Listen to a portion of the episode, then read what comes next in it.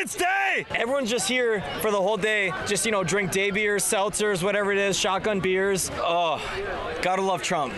He loves money. He's good with money. Everything about money. What, what's your favorite way to spend money? Favorite way to spend money? Beers? Beers, favorite way to spend money. Happy 4th of July. One clock!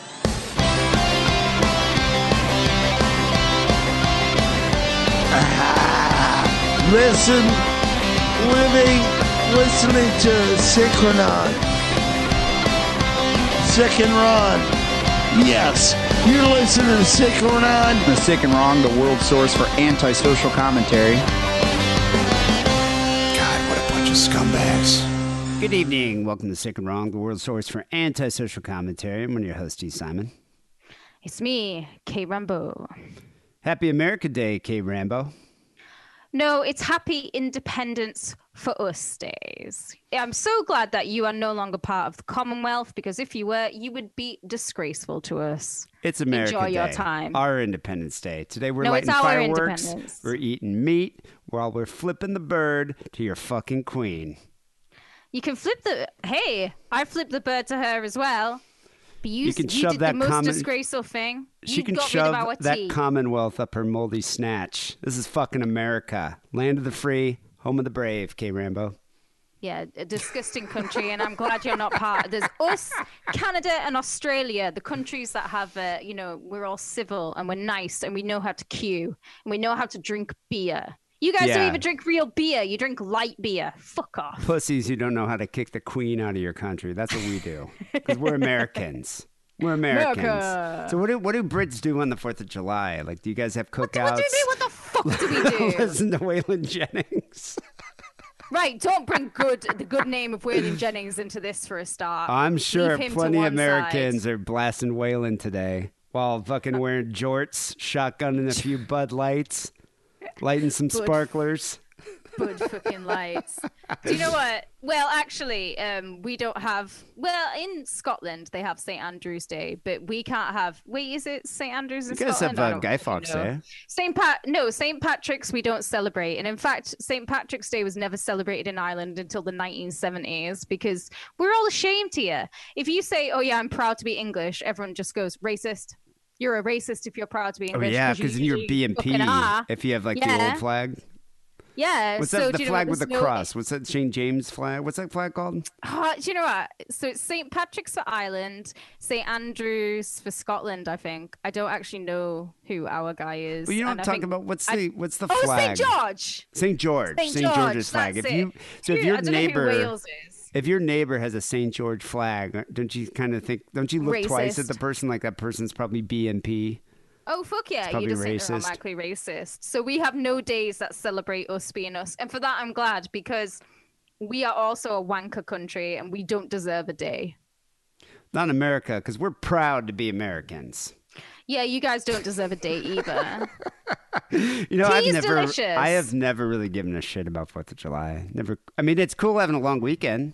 Like today, this weekend, since it's uh, Sunday, Fourth of July, we get Monday off, so that's kind of cool. Is it paid though? Are you yeah, paid, paid holiday. Yeah, yeah. Everyone gets paid holiday because you. That's the day because you got to observe one day for Fourth of July. But I never really quite. I don't know. Uh, obviously, I'm not the most patriotic asshole in the room. Well, you are Um, South African. Yeah, I, I am African. That's true. I have my? African roots. Uh, but it is. I mean, it is kind of funny with Fourth of July. I always enjoyed the. Uh, I always enjoyed an excuse to use sparklers. You know, when else do you get to use sparklers? Sparklers are the um the homosexual of the firework family. the gayest firework of them They all. are the gay. There is a gay as a Catherine wheel. Why don't you just like go for like the what is it called like the Mega Chungus like the Roman candle or something. Yeah, they're the straight boys of the uh, fireworks. Yeah, because you'll blow your fucking fingers off with a sparkler. I mean, you might get a little burn. But you're You like waving also them in the air, You can like also spell your name. Yeah, you can and make somebody Yeah. take a picture of you in the old days, and then you can put that as your MySpace banner. They have sparklers in the Nice UK. Yes. Can you guys buy fireworks? Like, is it are they illegal? we can only buy them at a certain time of year and pretty much in this country it is also very frowned upon if you because when fireworks night, bonfire night is on the run up, people start releasing fireworks from October onwards, and everyone just fucking hates it because we're a nation of animal lovers, and everyone's like, "Want someone of my dog Oh, that because cowering under the freak out. bed?" Yeah. Yeah, so there is like the every year there's petitions for all fireworks to just be banned for general sale. But I can kind of you agree with can it. you buy like real ones, like real bottle rockets and Roman candles, like the huge ones? Only during a certain time of year you can. So, like most states, like California, Michigan, they're they're banned. Like you can't have them. I mean, people get them. Like, if, like especially like in Los Angeles, uh, Mexican people love fireworks. So like you'll hear them all night, like blasting, especially like in areas like Highland Park and East LA. It's just like crazy. They get crazy fireworks because they must be getting them from Mexico or. But we Cool. c- we can also go over to Nevada where everything's legal. So you can just go buy like real industrial grade, like the fireworks they have at fireworks shows, which we shouldn't have. Oh, we can't get them. You, you shouldn't we have those. them. No, I mean, uh, like that's that's how people, blo- you know, like injure themselves. Can we just talk about America doesn't give a fuck what you can and cannot have? Because you guys can buy assault rifles. If you Oh, read, yeah. why does anyone need an assault rifle? It doesn't matter. America. If you Well, guys want to deep fry a turkey, you fucking can. But I do find it funny like Michigan, like in Michigan, you know, if you get caught with fireworks, it's you know you're going to be charged with a crime. You can't have them. But you can go one state over to Indiana, buy whatever the fuck you want, and then just drive back and then light off the fireworks in your backyard because you're American. That's what we America, do here. baby. It's America. Yeah. But Land tell you the the truth, though, uh, K. Rambo, I don't know how uh, celebratory I'm going to be this Independence Day. I'm, I'm a bit broken up. A bit broken up about John McAfee. Oh, are Yep. you? Has it affected you deeply into your very soul, into your core? I admired that guy. He was an American hero, a true fair, like him. American hero. You know, He's an outlaw, baby. not to mention a living meme. He was a living True. I always appreciate that too. You know, he's like an intelligent Charlie Sheen. Like if Charlie Sheen had a brain, he'd be John McAfee. I always thought of him as he's like because obviously Hunter S. Thompson is a very embellished character in his books and in his you know obviously in the film he's Raoul very Duke. embell- embellished yeah so I always think if Hunter S. Thompson had actually been that person that he writes about he would have been McAfee Kind of. I, I don't think McAfee was that cool. Like Hunter Thompson was cool. Like he was cool. He had style. True. He was like talented. McAfee's just kind of a like an asshole McAfee's troll. talented oh my god Well, he's, he's, like a smart guy. No, he's like an intelligent. That's what I'm saying. He's like basically Charlie Sheen because he likes hookers and he likes doing bath salts, but at the same time he has a brain. like he wrote antivirus software, you know. Yeah. And so I mean, he's an intelligent Charlie Sheen, more or less. But what a troll! What a life this man led. I He's a I always troll. admired him. He's a, yeah, I like him. He's a troll on the same level of like James Ellroy. He like just is that type of level of troll. I like and, and you never knew, like you never knew if he was uh, kidding, if he was taking the piss, or if he seriously was, you know, trying to like start. I mean, he tried to start a militia in in South America. We're going to get to that in a second. But anyway, uh, John McAfee, British American entrepreneur behind the McAfee antivirus, uh, the first commercial antivirus software still being used to this day, uh, was found dead in a Barcelona prison cell, June twenty third. It's only a couple weeks ago. Uh, his lawyer um, said the death appeared to be the result of a suicide. Uh, the Catalan Justice Department also saying it's a suicide. But there's been some conspiracies already trusting- circling about here.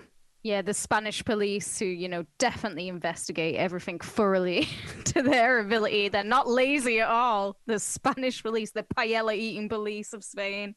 Well, in October, uh, he had been arrested in Spain and charged with tax evasion and willful failure to uh, file tax returns. So he was awaiting extradition to the U.S. If he had been actually extradited to the U.S. and convicted of what he's charged for, he's facing up to 30 years in prison. Yeah, it's a nasty end. But he would have been in like, you know, the the you know, the low the low end of the jails, wouldn't he? He wouldn't have had to go to like a, a supermax or anything like that. You can't He'd have lock been in like McAfee up, though. McAfee's a free spirit. he is a bit he's an You know, outlaw. he wasn't going to let it happen. He's an outlaw. Guy's an outlaw. Uh, and Spanish courts approved his extradition, um, but then uh, hours later, he was found unresponsive in his prison cell. But the extradition actually wasn't finalized. They approved it, and then uh, and then you know, that type of stuff can take himself. years as well. Well, now there's conspiracies surrounding his death. Uh, his lawyer, Javier Villalba, um, said that they saw no warning signs that McAfee was going to take his own life. Even his widow, Janice McAfee, who I'm surprised she's even admitting to uh, being married to that guy, uh, said she last spoke to her husband hours before he was found dead. She said he didn't seem suicidal whatsoever when they spoke. Come on, that's like suicide class one, where they say everyone who commits suicide, they never tell anyone that they're going to fucking do it. It's the people who say, I'm going to kill myself, who don't actually kill themselves. Yeah, but you could you could imply it. I mean, you could be really depressed or down or something like that. He didn't even seem down. He seemed like, oh yeah, yeah, I'm enjoying the food here. He Oh, wasn't. yeah, he wasn't the, having a bad the time paella is great. They're not putting chorizo. It's real paella. Uh, No. Social media users have posted John McAfee didn't kill himself, and these theories uh, resemble those that surrounded registered sex offender Jeffrey Epstein after he course they do. quote unquote committed suicide. Um, a lot of these uh, these Epstein didn't kill himself theories, and now these McAfee didn't kill himself uh, theories are being promoted by QAnon.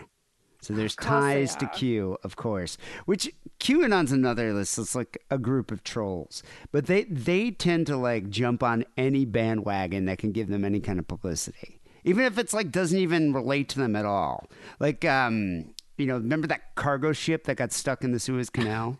Yeah. Remember that? That was like cla- making the classic memes. well, it was making all those it. headlines, but QAnon's like, oh yeah, it's because it's full of pedophiles and Hil- they're don't sex forget it was- trafficking. yeah, it was Hillary's. Um, Hillary. Yeah, it's like Hillary's, Hillary's boat. children. It's like Yeah. yeah, Hillary's like cruise ship of traffic, sex traffic children.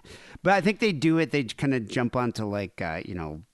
To, to, to, to jump on the bandwagon to like highlight their theories and promote themselves. But there are some strange coincidences here with McAfee. Um, that when McAfee, like hours right after, right after he died, right when news media was reporting that he was dead, um, someone uh, typed Q, the letter Q, showed up on his Instagram account. what does that even mean?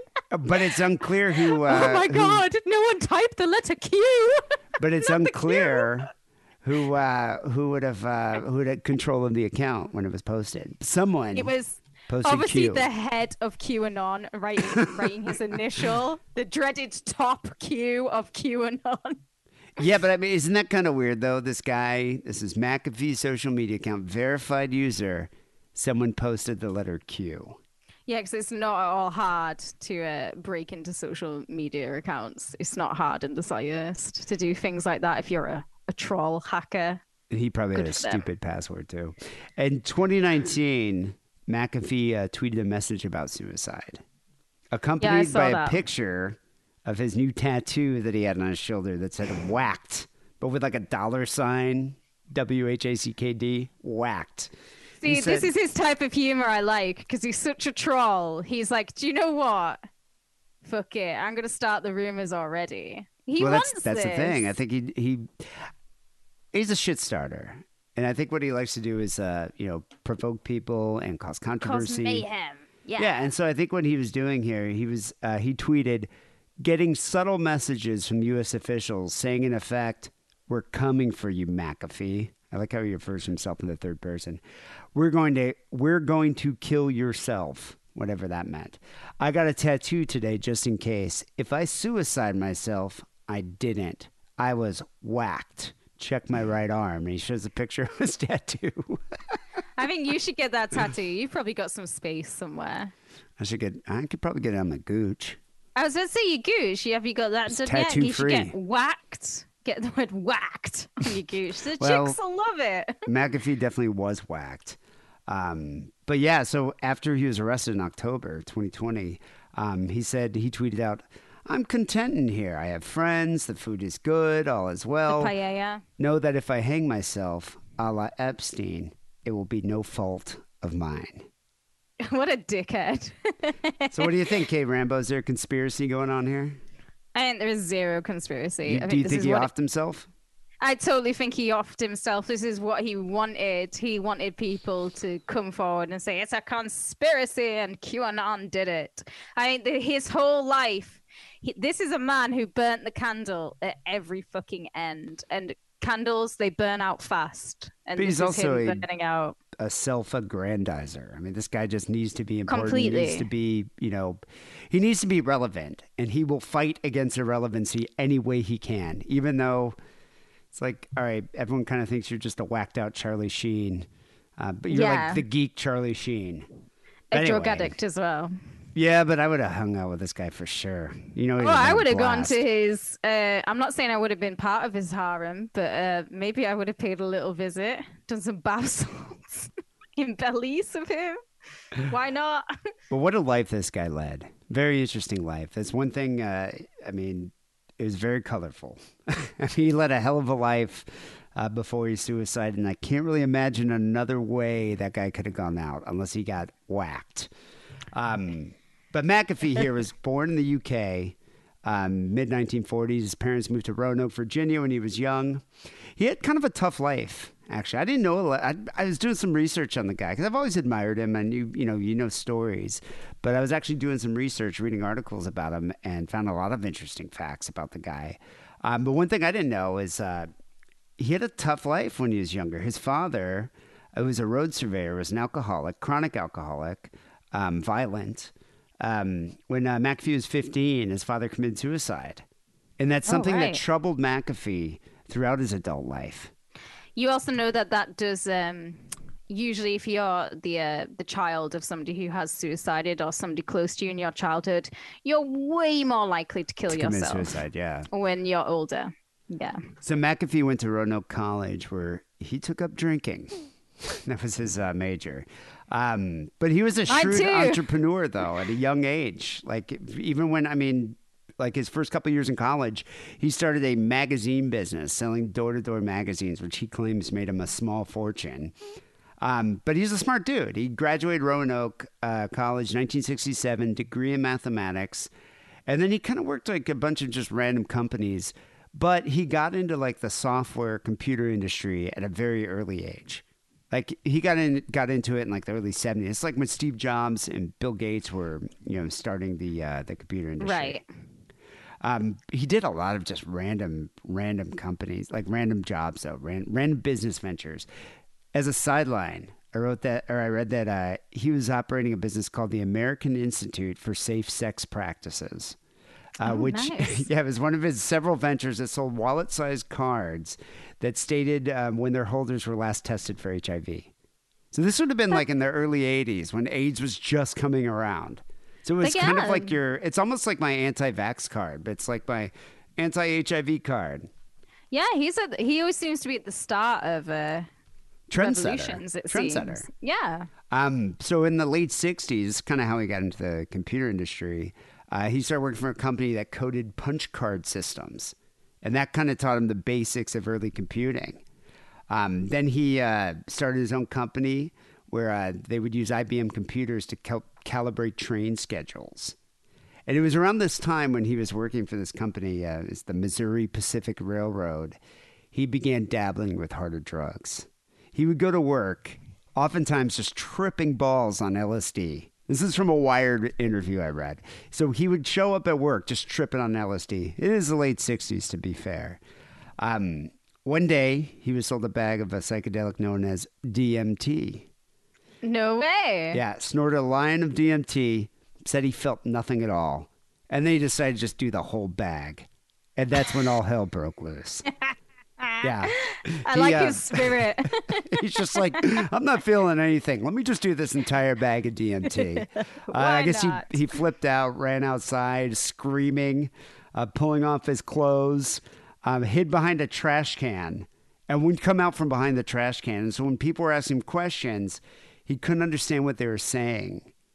And so, yeah, he just like was hiding it behind the garbage can, screaming about the voices he was hearing in his head, yelling at people not to look at him. Don't look at me. It's such a classic breakdown. Wouldn't you love to have been at work that day? And be like, oh shit, the boss is losing it. Well, I'm sure everybody is just like, wow, check out Wackafee. He's like, he's just whacked out on uh, DMT right now. Guaranteed people, like, he was definitely part, Of, you know, there are a lot of office gossip, I guarantee about McAfee. Oh, I bet. So it was around this time. I don't. I don't even think he got fired for it. I bet you people, like, especially in the '60s, because these drugs are so new, they're like, "Oh, he's, if he's just like a under the weather." CEO, who's gonna fire him? I don't know. He wasn't the CEO. I think he was just a worker there. But at this point, um, so then uh, he moved to Silicon Valley in the in the 1970s. Uh, worked at various tech companies, including a stint at uh, NASA. Um, the whole time, just abusing drugs and alcohol with reckless abandon. That's who you want working at NASA. Sending you, he's he's already at the moon, right? he can get you to the moon. But it wasn't until 1983 that he ended up uh, getting sober. I guess uh, he hit rock bottom at this point. He was working at a company called Omex. I'm not quite sure what they do, but uh, it was a tech company in Silicon Valley. His daily routine was snorting coke at his desk and drinking a bottle of scotch every day. Yeah, it was at this. Yeah, it was at this time that his wife left him, and uh, he went to he went to AA and got sober. And he was like a like a flag waving teetotaler.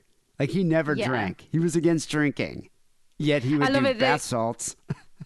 That's like Waylon Jennings. It's like, oh yeah, I don't really drink, but I'm gonna do 500 quid's worth of cocaine every day. It's okay because I don't drink. So, so so around this time, he ended up uh, becoming sober, stopped uh, drinking, stopped doing cocaine, and he started working at Lockheed Martin on a uh, voice recognition program. It was around this time, like mid 80s, 1986, 87, uh, that he started up uh, McAfee Associates out of his home in Santa Clara. So if you think about it, it's almost like the perfect job for this guy because you know, he definitely had like paranoid delusions. So don't you think this guy would be like, someone's breaking into my computer, someone's giving my computer viruses? So it made sense to me that he would start an antivirus company. Yeah, You it's know. so natural. And so it was also around the same time, mid 80s, because computers were just coming out. And these are like those old 80s computers, like the huge Oh, ones. we had them. Yeah. My my family, I think, uh, I never had a computer till I never had a computer till I moved to San Francisco. Well, my dad was a graphic designer, so we've had computers in the house. Did you guys have a Mac like, The 2E? late eighties. He had one of the massive Macs. It was so clunky and hard Yeah, to use. Mac But every 2E. year, he would like get new, newer and better equipment for his job. Well, it was around 1986, the first computer virus hit PCs. And people, like, it blew people's minds. Like, no one knew what to do about it. And so he came out with this McAfee uh, antivirus software. And the thing is, I mean, it was a novel thing because, you know, no one was using, you know, no one even thought about computer viruses.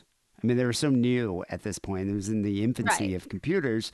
And they were first, like, you know, being distributed uh, commercially. And so uh, he came out with his antivirus software, but he marketed it perfectly at the time. It was revolutionary. He was right time, right place. Uh, gave the antivirus away for free. The software was free, but he earned money through the licensing fees for it. So you could get the software for free, but if you wanted to license it and use it, you know, in perpetuity, you had to pay for it. And so he just started making bank. He made so much money off of it. It was mainly because of a virus at the time called Michelangelo. They hit the scene like in the late 90s. So he rolled out, he started the company in 1986, started giving away this antivirus software, late 80s.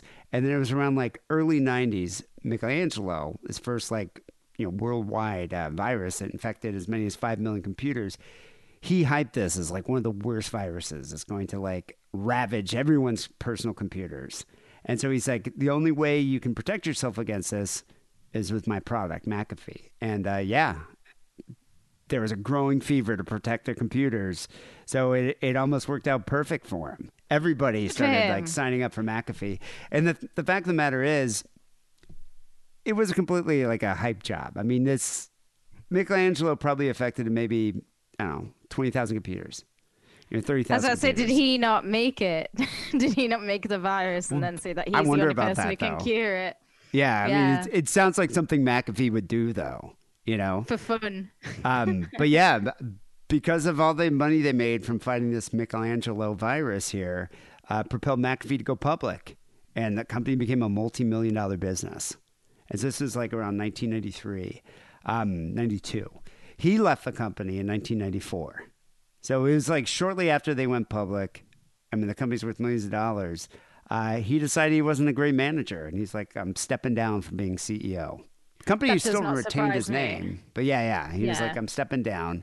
At that point, his net worth was said to peak at around hundred million dollars. So and that's like 1990s money. 1994. Yeah. In uh, 2010, the company known as McAfee Inc. was acquired by Intel for 7.68 billion dollars. Don't fuck me. So you sh- probably should have waited it out. Um, but yeah, he sold his he sold his shares in 1996, and it gave him about 100 million dollars. That's more than Um, you'd ever need, David. Don't be greedy. You don't need to be a billionaire. A millionaire is enough. He definitely um, kind of uh, epitomized that whole like weird, you know, uh, I'm like the anti CEO, like because he was very unconventional. Like uh, th- there were a bunch of um, accounts of uh, secretaries that worked at the company at McAfee that said that uh, he would show up just wearing torn jeans and tennis shoes. Uh, one lady said she goes, at first I thought he was a mailroom employee, had no idea. She's like that. It was actually that was McAfee, the CEO. Yeah, I d- well, I've never worked in an office environment, so I can't attest to it. But I definitely work in a torn jean environment, and it's weird when the guys in suits come in. You're like, who the fuck are they? You're like, oh shit, they must be the big boys. I mean, it is different. It's definitely different when, uh, like in the Midwest, when I worked in Illinois at, at uh, different companies, people would show up. You wore, you know, you wore suits, you wore uh, slacks, and then there was always like casual Friday. But the dot com world of uh, of Silicon Valley, and they definitely kind of changed that. Like people are showing up wearing Yeah. t-shirts. Uh, California's a lot more lax about it. Depends on. It, it also depends on what you do. Like I tend to wear a uh, button-down shirt and hide my tattoos, mainly because I don't think. enough. Well, I don't think people would care. I just don't want to talk about it. I don't want to have to like That's go true. into it with like my coworkers. I'd rather just like not even have to deal with it. but there's a lot of people at my work, especially anyone who's creative, like writers and uh, animators and things like that. They they don't care about showing off their tattoos. But but people who are like executive level almost always wear like button down shirts and ties. Yeah, I definitely think it's a thing of the past. Uh, it's getting, Well, I getting think- rid yeah, I think. I, I hope it's lessening. I mean, it's like who really cares, especially now in the era of COVID. I do find it kind of funny now in COVID times. Like everyone's wearing like a button down shirt, but you got like your underwear on or shorts because no one Yeah, can see oh. you, you know, waist down. Um, his secretary here, Miss Nation, who said it, you know, described him as wearing ripped jeans and tennis shoes being unconventional. She said he was very hardworking, and uh, she recalled him as having a penchant for women and drugs and sex. Same. He was Oh, a freewheeler. This guy. He's Yeah. I un- understand his uh his perchance. So uh, McAfee, he's got hundred million dollars, sold all his shares, stepped down from the company, and he kind of kept a low profile. This is like late '90s, early aughts. Um, he would give young startups advice, lectured at the Stanford Graduate School of Business. He started working on a few uh, projects of his own. Um, started buying up real estate. So he was putting that 100 million to good use. Bought up uh, property in Hawaii, Colorado, Texas, Arizona, New Mexico. Nice. Um, it was in uh, he he off, he off, he started a instant messaging company called Tribal Voice that didn't really go Right. anywhere. Um, then he he got super into yoga, like he wanted to be a yogi. So uh, he he started writing books on the subject and offering seminars. I never and- knew that. It's so weird. Yeah, he was into he taught daily yoga classes, but then he said it began to feel too much like work. So this is like I probably bet. around 2006, 2007.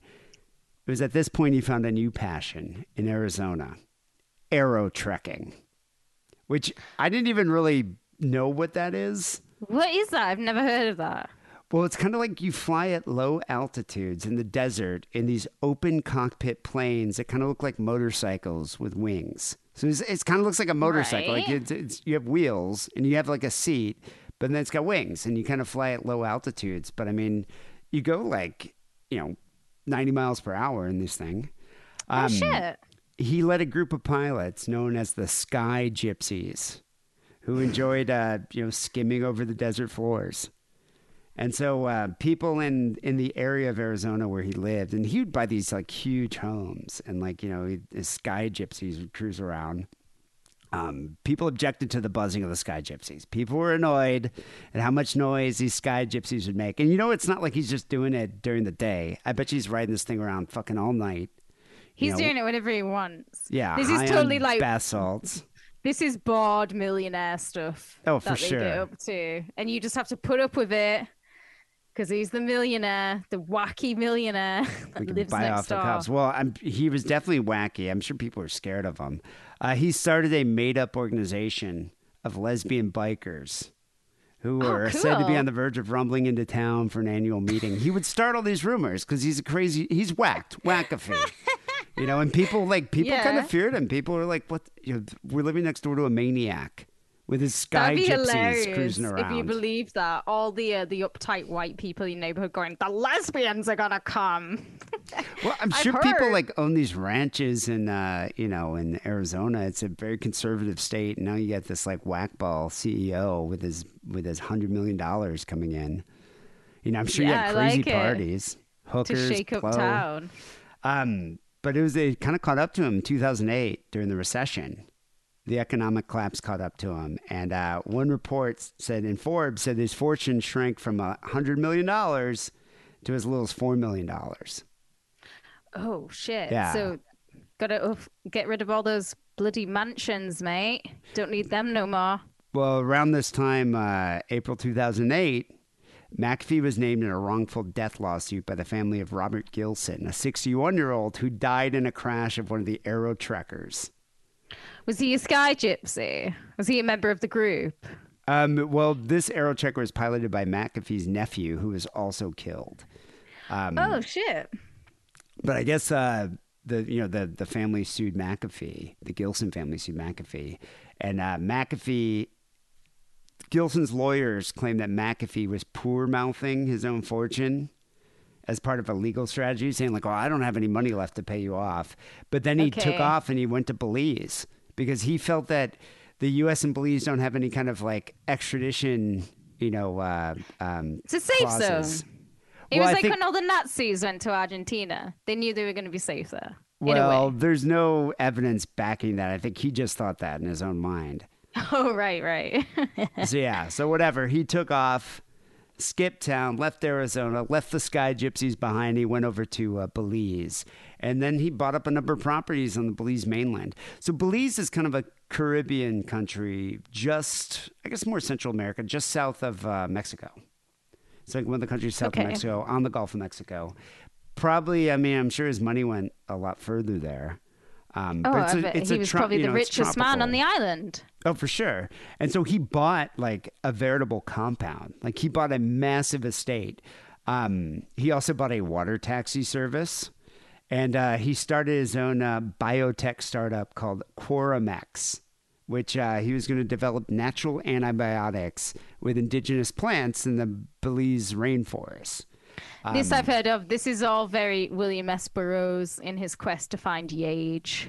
This is what this always reminds me of. Well, it sounds like he has like these auspicious reasons for doing it, but in the end, I think he, I think I knew. In the end, his true motives were revealed. So he Yeah. built this compound, huge chemical lab.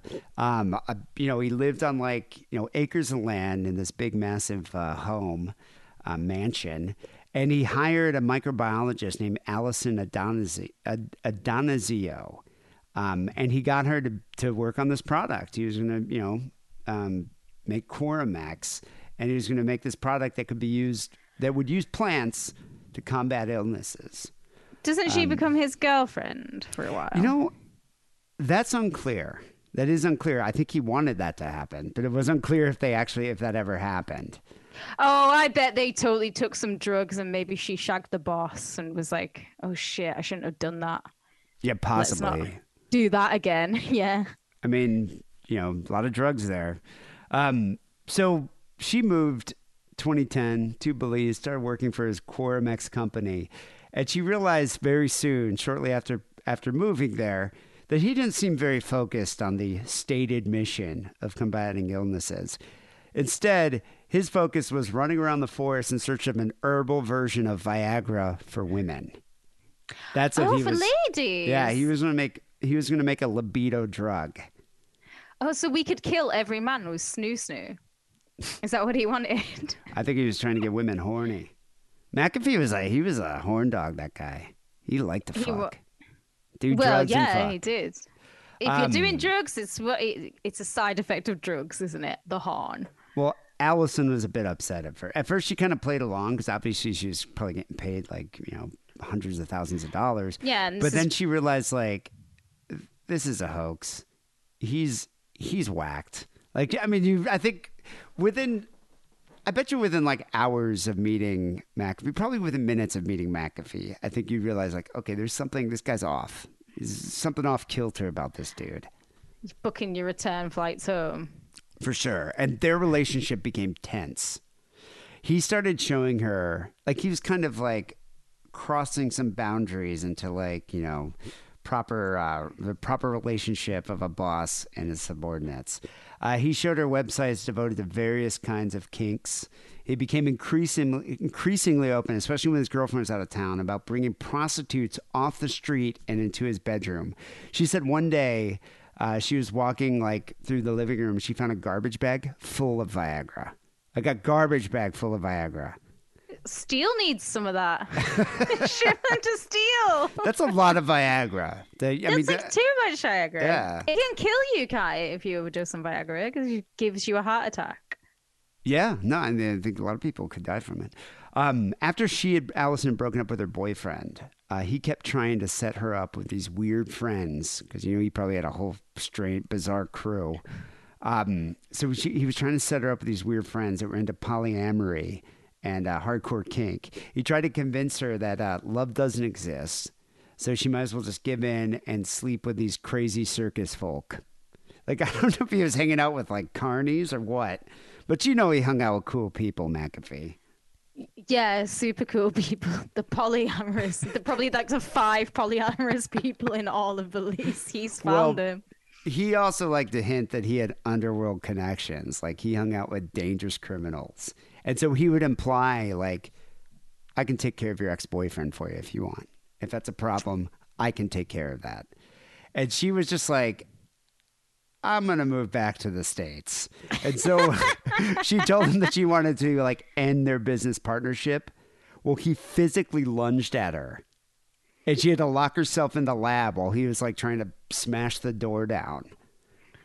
It was always going to end this way, to be fair. I don't think he was ever going to let her go back to the States with like a bye, great working with you, see you soon. Yeah, I don't He's think there's gonna be a severance character. package like that. No. Um, as soon as she started questioning his motives with the business, he turned on her and became a horrible person, controlling, manipulative, dangerous, threatening her. Um, she she was saying as soon as she got back to the U.S., she was thankful that uh, you know she got it got out from that life and away from him. She actually even had somebody fly out to help her escort her from his escort her from McAfee's home. In case what? There was like a, a Leo Ryan at Jonestown incident.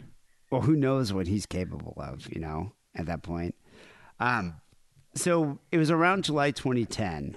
This is uh, right before Allison was like, I'm, I don't think this uh, QuorumEx is really leading anywhere, and I think I'm about to pull the plug. It was right around this time that McAfee began posting on a drug focused Russian message board called Bluelight about his attempts to purify the psychoactive compound known as bath salts. This is when he started dabbling in bath salts. This is when the crazy really took hold of this guy. It's when he became because- full on wackafee. People who take bath salts are all sane.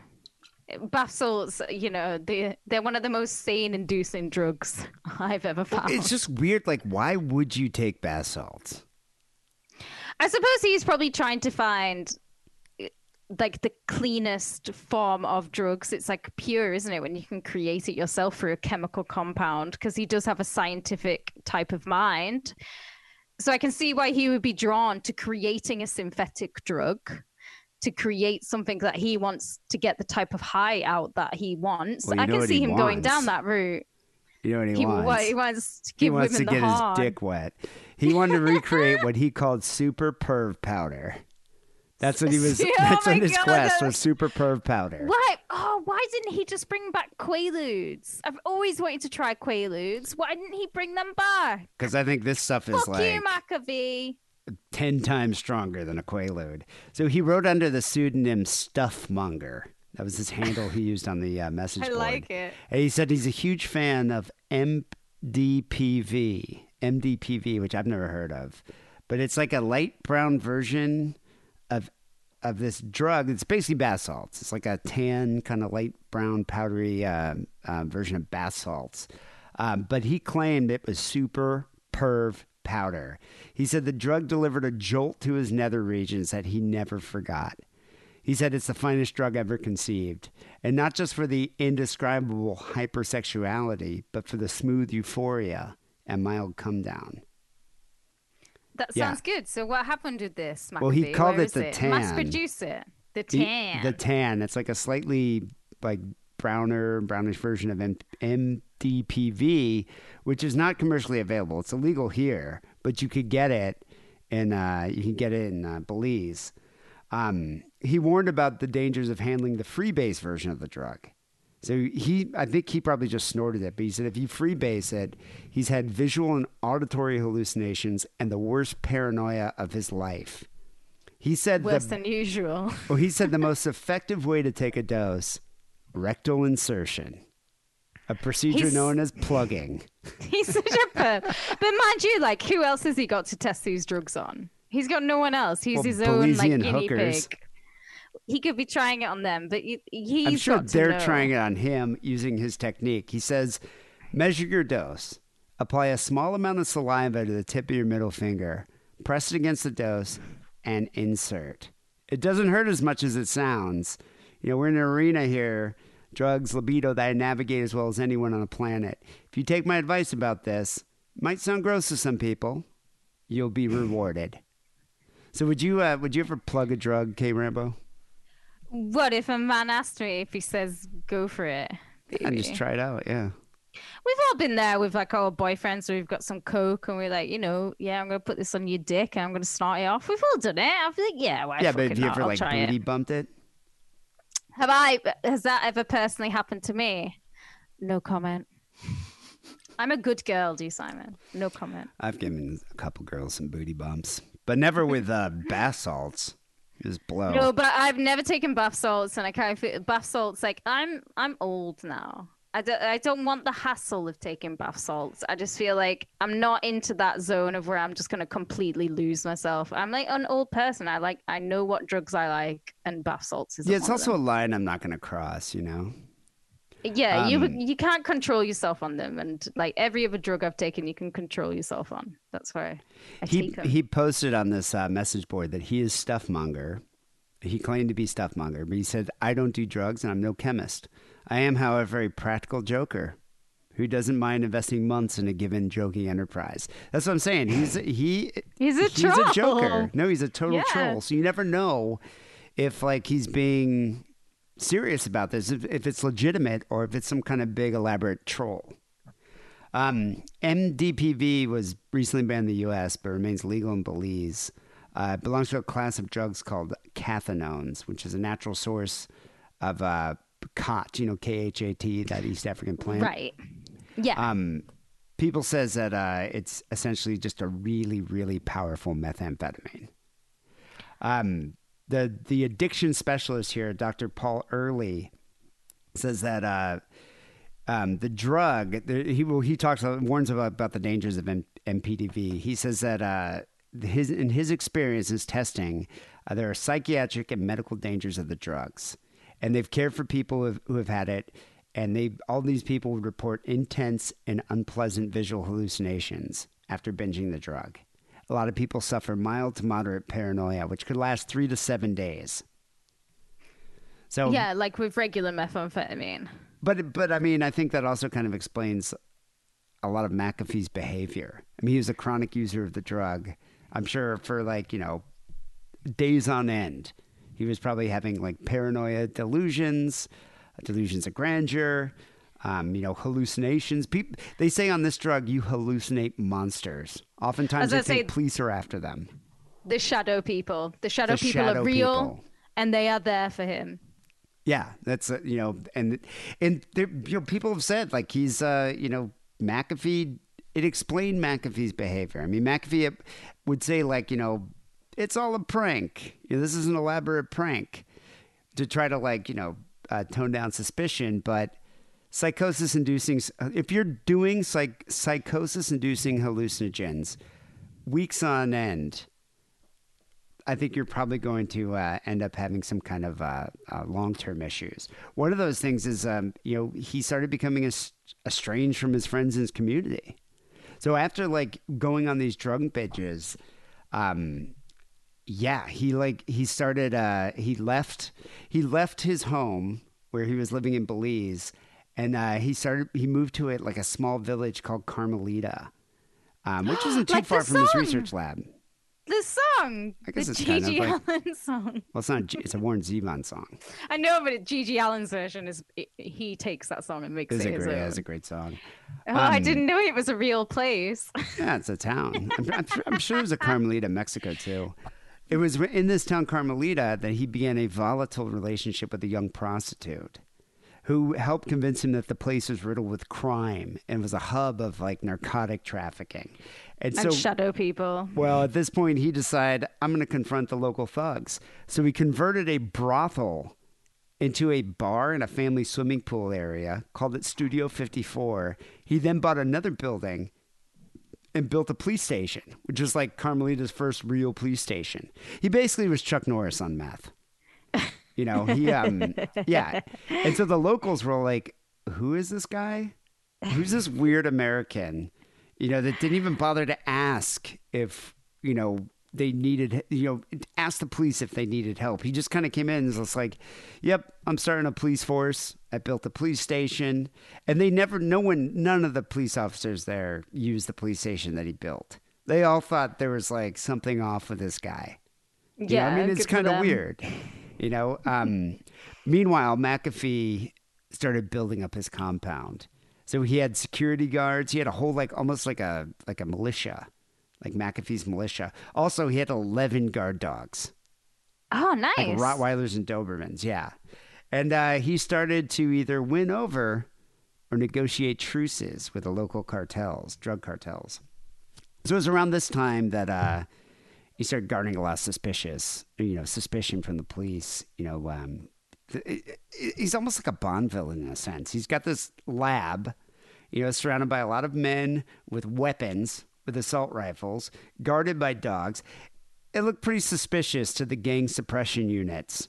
You know that operated in uh, that that fought the drug cartels. So they Kinda like- raided they raided his compound.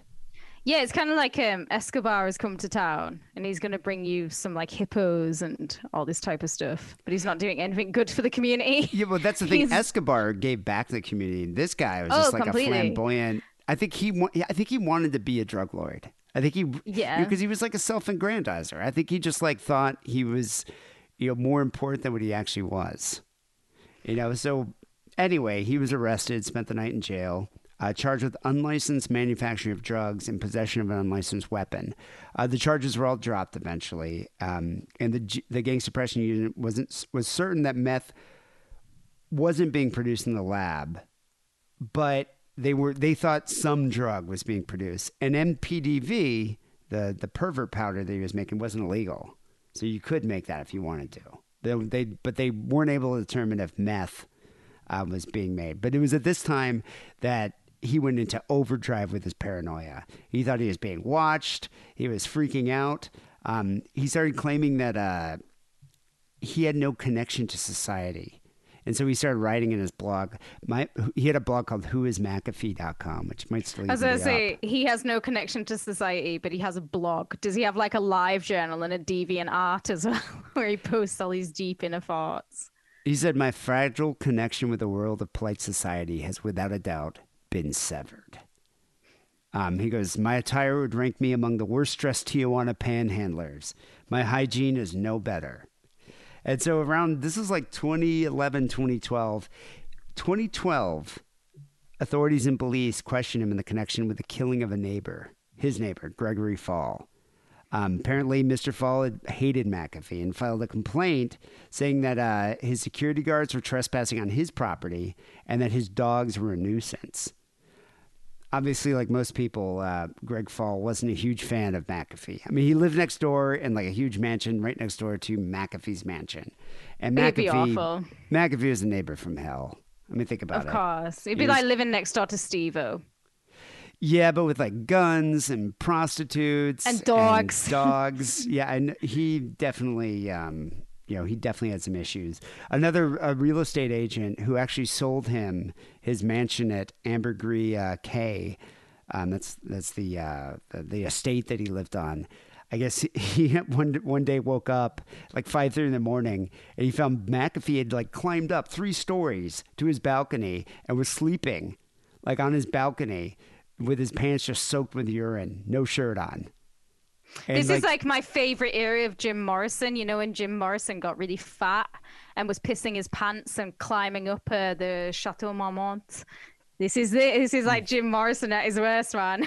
I mean, McAfee claimed that uh, 30 to 40 police officers were chasing him, but the, it was all a lie. It was all an exaggeration. The guy was just insane. You know, what I mean, he was like high off his tits on bath salts. So uh, they actually ended up calling police, and he, they and the police returned him back to his home. But now Greg Faull, on the other hand, was an American, very wealthy man who uh, had a home away from home in Belize. Uh, he had a beachside property that was his paradise. This was his retirement property. And it would have been great had it not been for McAfee, his militia, and his 11 guard dogs. So um, he had filed a complaint with a local mayor, and it was a little, maybe like two weeks after this complaint, McAfee woke up to discover all of his dogs poisoned, vomiting blood, and convulsing. did it? Did his neighbor kill his dogs? That's questionable. Or did Um, he do it? McAfee shot them all to put them out of this, out of their misery. He just shot his fucking dogs, Joe Exotic style, didn't he? Well, by that Sunday, his neighbor Greg Faull had been shot in the head, execution style. I don't know if he did it or not. You know, I wonder if McAfee is actually capable of murder. I, I think he'd like to think he was. I don't think he's capable of murder. I think it takes a lot to, I think to he'd like go to there think. and do it. I think he'd like to think he's like could be a murderer because he. I think he fashioned himself. You know, he fancied himself an outlaw, but I don't know if he was capable of that like. line. I don't know if he was capable of murdering someone execution style, but someone No. did. And someone could easily be paid to do that. And he certainly knows the Belize underworld, apparently. Well, someone did, and uh, McAfee claimed that it was the gang suppression unit, the GSU, who had arrested him like a few months prior. He they he claims they mistook mistook him for me. They got the wrong house. He's dead. They killed him. Spooked me out, and so he went into hiding. He disappeared. He started wearing disguises. Um, he would pose as, as a drunk German tourist in a speedo, uh, wearing like an oversized Hawaiian shirt. Um, But that was easy. he also dresses as a uh, uh, as a as a peddler in ragged brown pants, his cheeks stuffed with chewing gum, trying to sell like his wares to reporters and. Uh, and I bet and that was also easy for him. so. It was at this point he fled to uh, Guatemala, and uh, which I guess makes sense. You know, it's it's a American territory, so you could go there. But in his mind, I think he thought that uh, he could hide out there and not be extradited back to Belize. Um, but he was he ended up in hiding. He was caught because of Vice magazine. Vice magazine flew two reporters down to interview him, and by mistake, they posted pictures that had GPS coordinates attached to him. Oh, so his own like kind of antivirus protecting you on the internet thing kind of bit him in the ass in the end, in a way. Well, I think it's his own uh, hubris. Like he obviously wanted to brag. Well, obviously Vice it's him being magazine and- stupid and yeah, Vice magazine posted that. self-promoting. And so he gets he flies two. He's on the lam. He flies two reporters to interview him, so he can like you know give give the world His his, story about being an outlaw, being chased out of Belize uh, by authorities, and meanwhile, police just track the GPS coordinates of those reporters and busted Yeah, it's very Alanis Morissette ironic that, you know, he's made his fortune off being safe on the internet, but it turns out it's the internet that gets him arrested.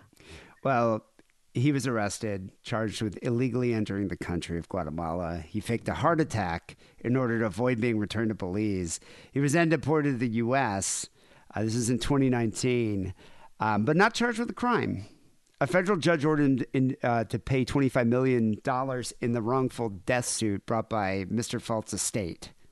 So he wasn't charged with the murder of uh, Faull, but he had to pay uh, wrongful death, uh, an- another settlement for wrongful death. It's probably where most of his money went. So it was at this point he's back in the U.S., live in the U.S. He uh, he started talking about cryptocurrencies. He was a big fan of Bitcoin. Um, he was also really outspoken about criticizing the government. And this is around 2016. He ran for he ran for uh, president as a Yeah, 'cause he's a libertarian against Gary Johnson. Yeah. Yeah. Um, it was also kind of odd too. He was making all sorts of weird videos. I totally recommend this to people if you want to see a funny McAfee video, and I'll play a clip from it. But he put a video, a bizarre video. This came out in 2013 on YouTube called "How to Uninstall McAfee Antivirus." And uh, in this video, he ends up like getting undressed uh, by prostitutes, snorting coke with them, showing off his collection. He shoots a computer. I'll, I'll play a little clip from it. Okay. Yeah, this guy's My name is whacked. John McAfee. I'm the founder of the McAfee Antivirus Software Company. Although I've had nothing to do with this company for over 15 years, I still get volumes of mail asking, how do I uninstall this software? I have no idea. He, you know, he looks, he doesn't look completely insane here, but you know he is. Um, here's a little later in the video. It's a long video, but you should check it out.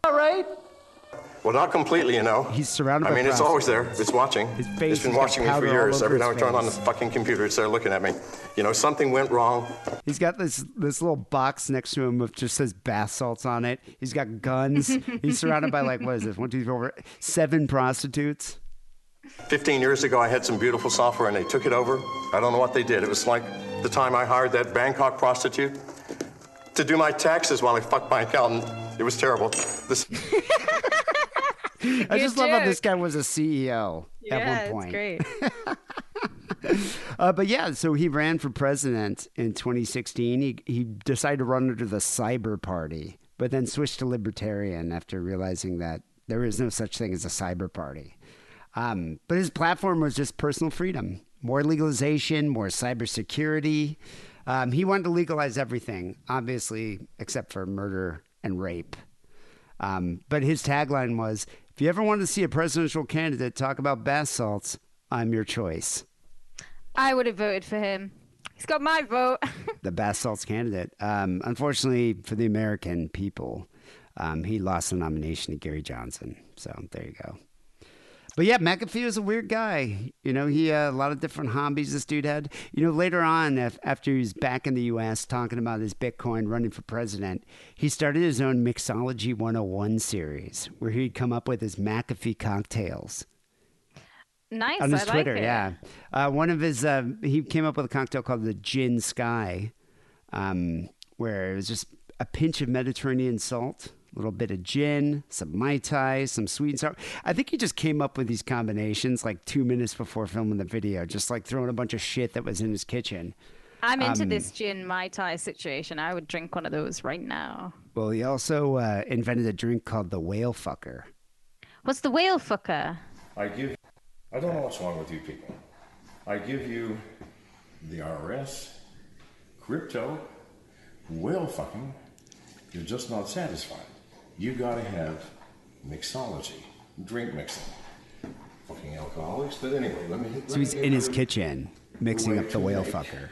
In honor of whale fucking, the whale fucker. And here we have it. Got some Smirnoff. Doesn't even have good vodka. Use only Smirnoff. Nothing else will suffice. Yeah, he's in his kitchen. It looks like he just like rented this house too, and he's just got a bunch of just random bottles on a counter. Tad.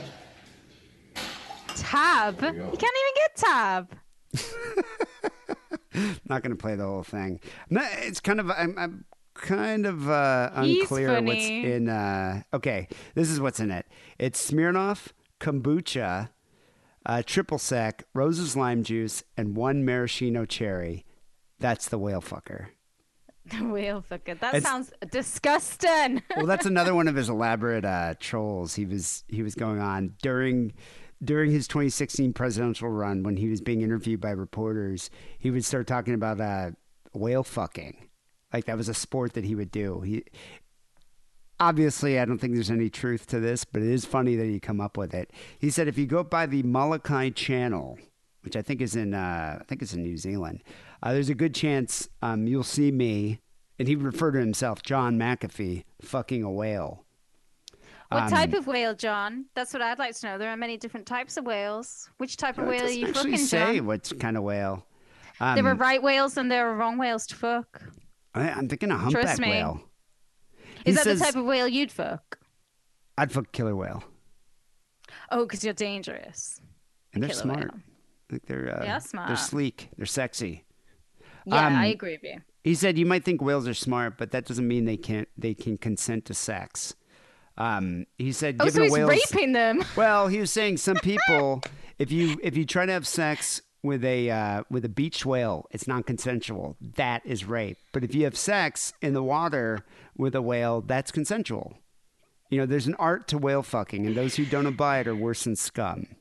I would have gone to dinner with this man. This Yeah, he's- such good crack. He said, "Fucking a beach whale is not cool. You need to do it when the whale's resting on the on the water's surface." But yeah, this guy had a harem of women, seven women at, at one time.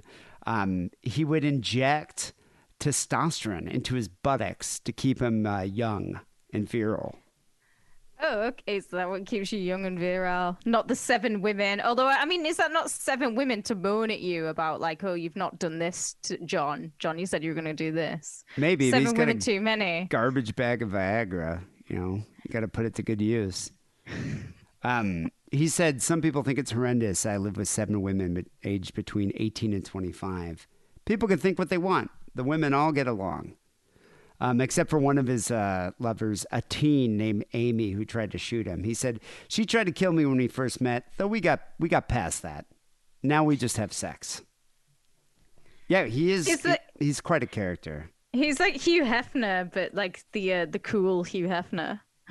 Well, he became like a living meme, and he was self-aware too. That's the other thing about McAfee. He liked to take the piss even on himself. He had a self-deprecating sense of humor. Um, and you know, he had this. He's, you can still go check out his Twitter page, but he had a yearly meme contest, which users could submit their best original John McAfee memes for him to post. Walden could have won that. Oh, I'm Walden sure. missed his calling.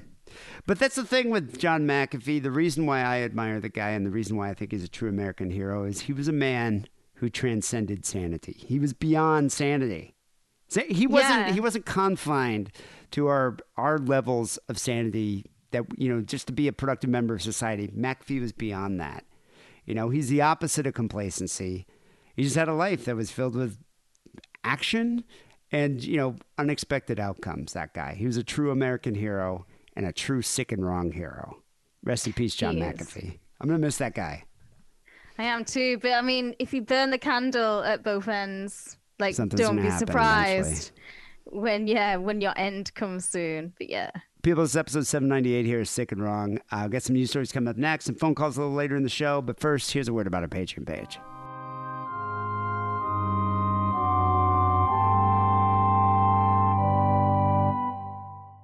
Brothers and sisters, this is the Atheist Preacher, and I'm here today to tell you about the Sick and Wrong Patreon. Patreon.com slash sick and wrong.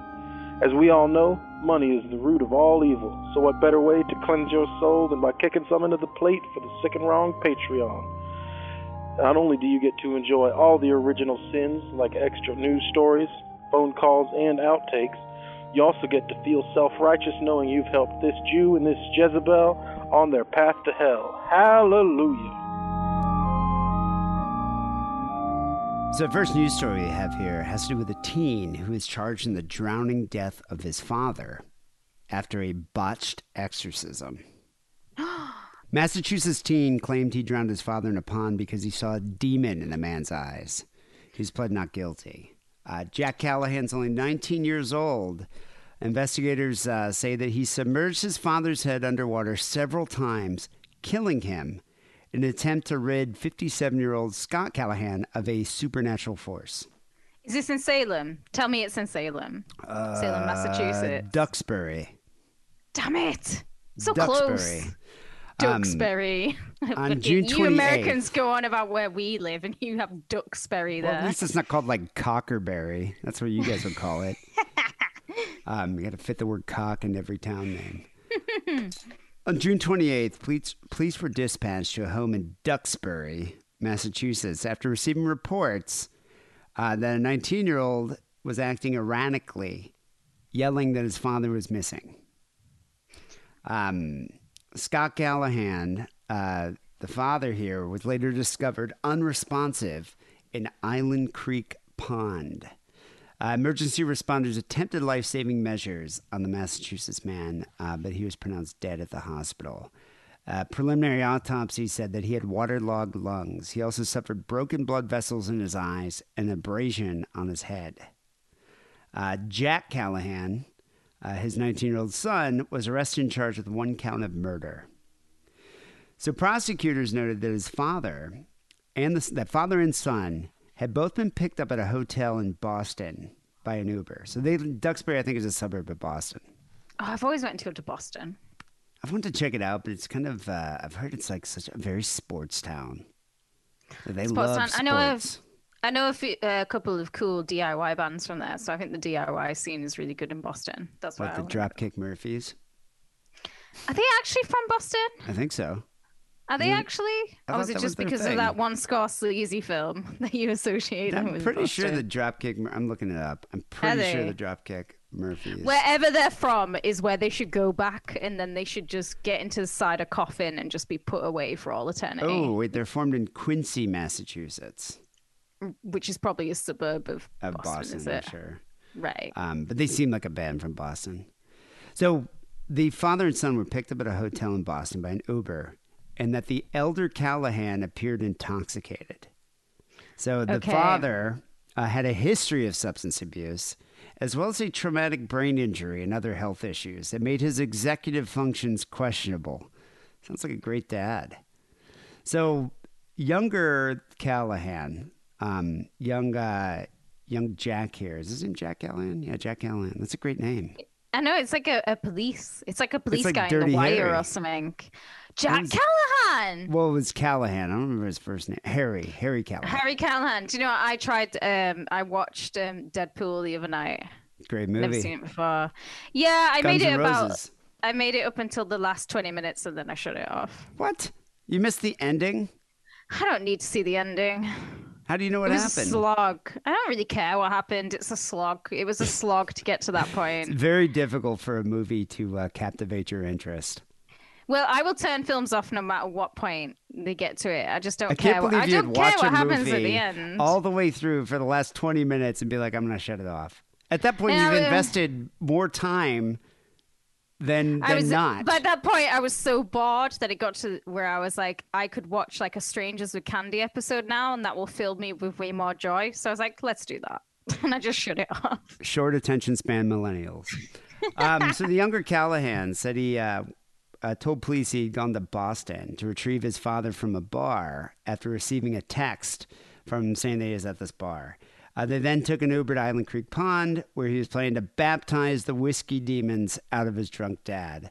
The whiskey demons. So, did you ever try this with your drunk dad? No, but I tell you what, I get the whiskey demons, and there's certainly. I always say that water is a hangover cure. So this situation could have happened to me. Uh, although I uh, I am scared of ponds because I think they're disgusting. So it would never happen in a pond. Yeah, but was okay. So, was drunk dad possessed by whiskey demons? Yeah, and I've definitely inherited them, and so has my other brother. So, did you ever try to like uh, baptize them or do an exorcism or anything like that? No, I was just like, "Come at me, demons! It's your boy!" And now I have them too. You were enabling it, weren't you? Like going there and buying him his white wine, Yeah, I would get his booze for him all enabling the the, time. whiskey demons. He never. You said he never drank at like the pub, though, right? No, he would never go to the pub because it's too expensive to go to the pub. Um, and I'm very similar as well. I drink at home because it's cheaper. I always wanted to be one of those kids that had to go fetch my dad at the pub, like Bart has to go get Homer. yeah. at Moe's. but it's so expensive if you drink at the bar. It's way cheap, unless it's just cheaper to yeah, drink but at that's home now. well, that's you avoid your family. That's why you don't want to drink at home. You're gonna be away That's from true. them. But my dad drank alone in his bedroom. My dad had his own bedroom. That's what most alcoholic would just alcoholics lock the do. They sit in their bedroom. He would just close it, and you would have to knock. And if he if he didn't say come in, you would would not go in. I think oftentimes they don't they bond like like Homer, you know, had his like Moe's family. That was his Yeah. real family.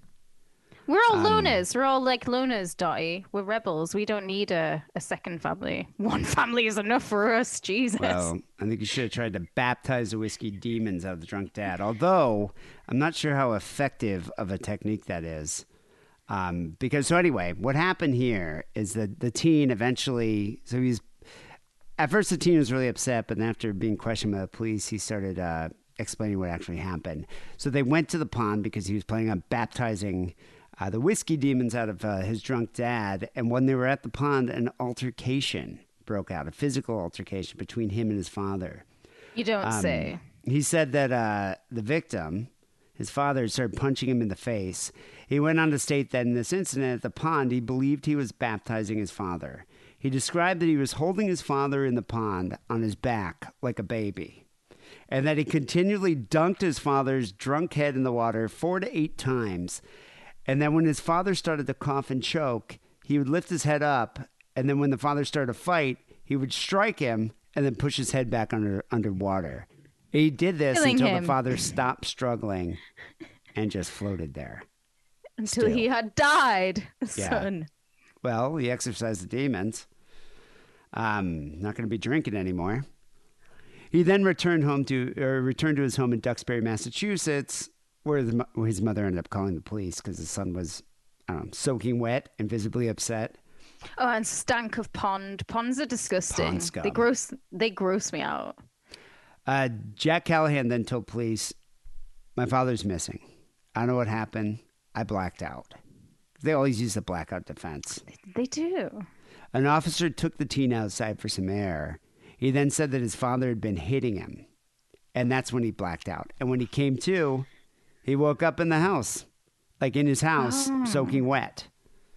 So definitely, like, I, I want to know how this kid got all the way from Boston to Duxbury soaking wet. Like, I don't know if he caught another Uber. I I was about to ask. Uber.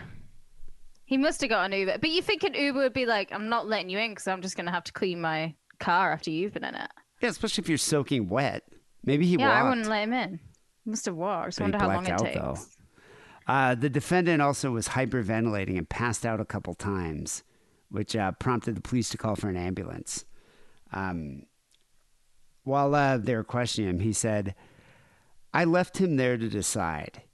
You can either come come to heaven with me, or to hell." And I think he chose hell.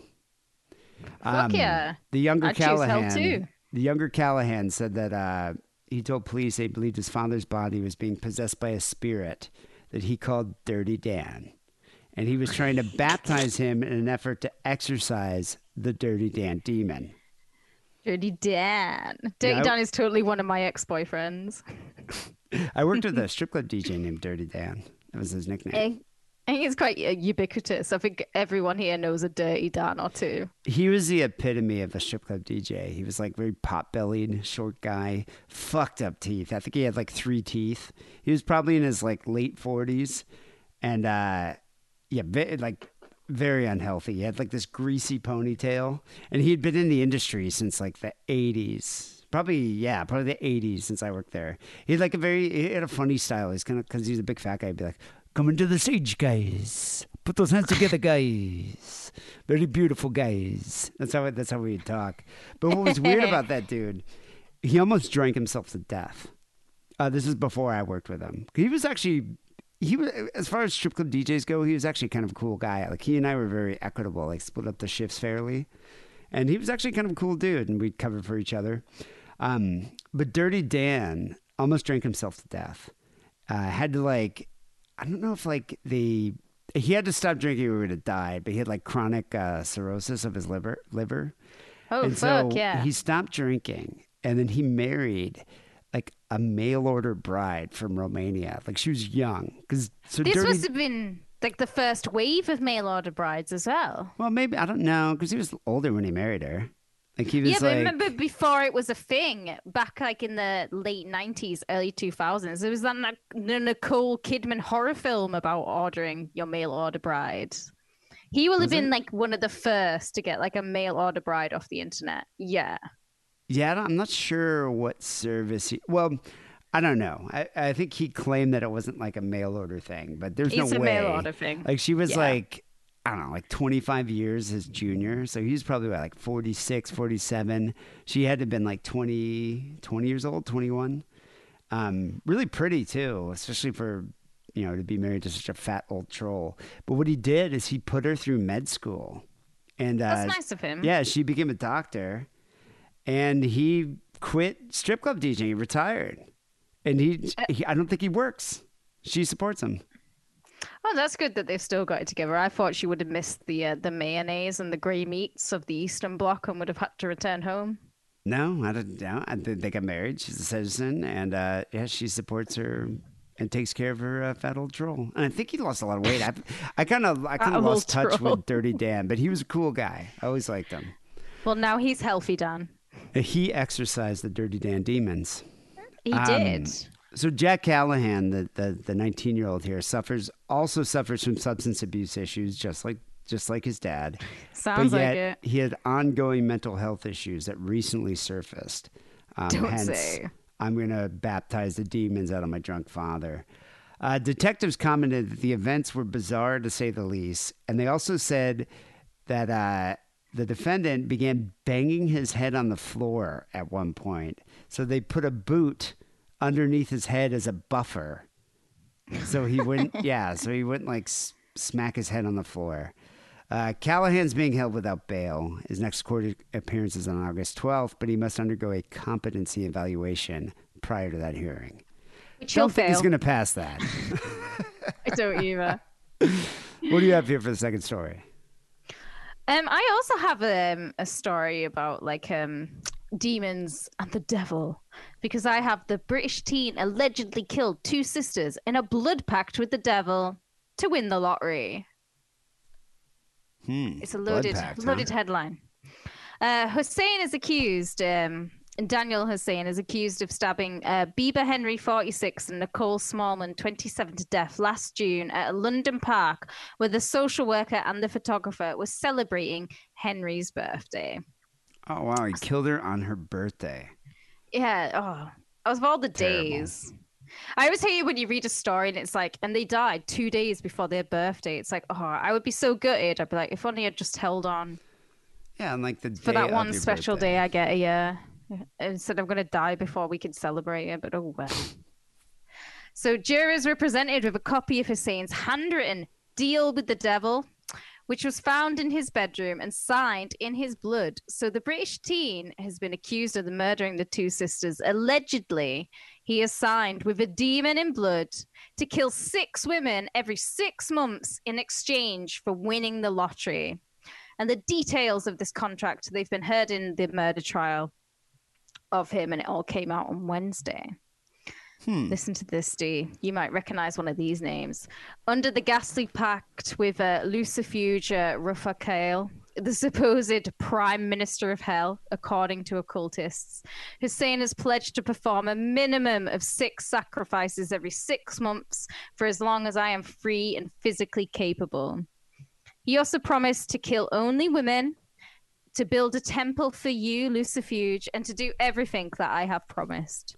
And in return, all he asked for, all Daniel wanted, was to win the Mega Millions super jackpot, be rewarded with wealth and power, and to never be suspected of the crimes by the police. How many millions are you talking about here?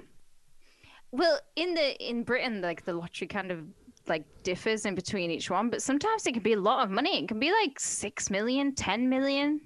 I mean, here win. they here Mega Millions can get up to a billion dollars. I don't know. It never gets to a billion jackpots here.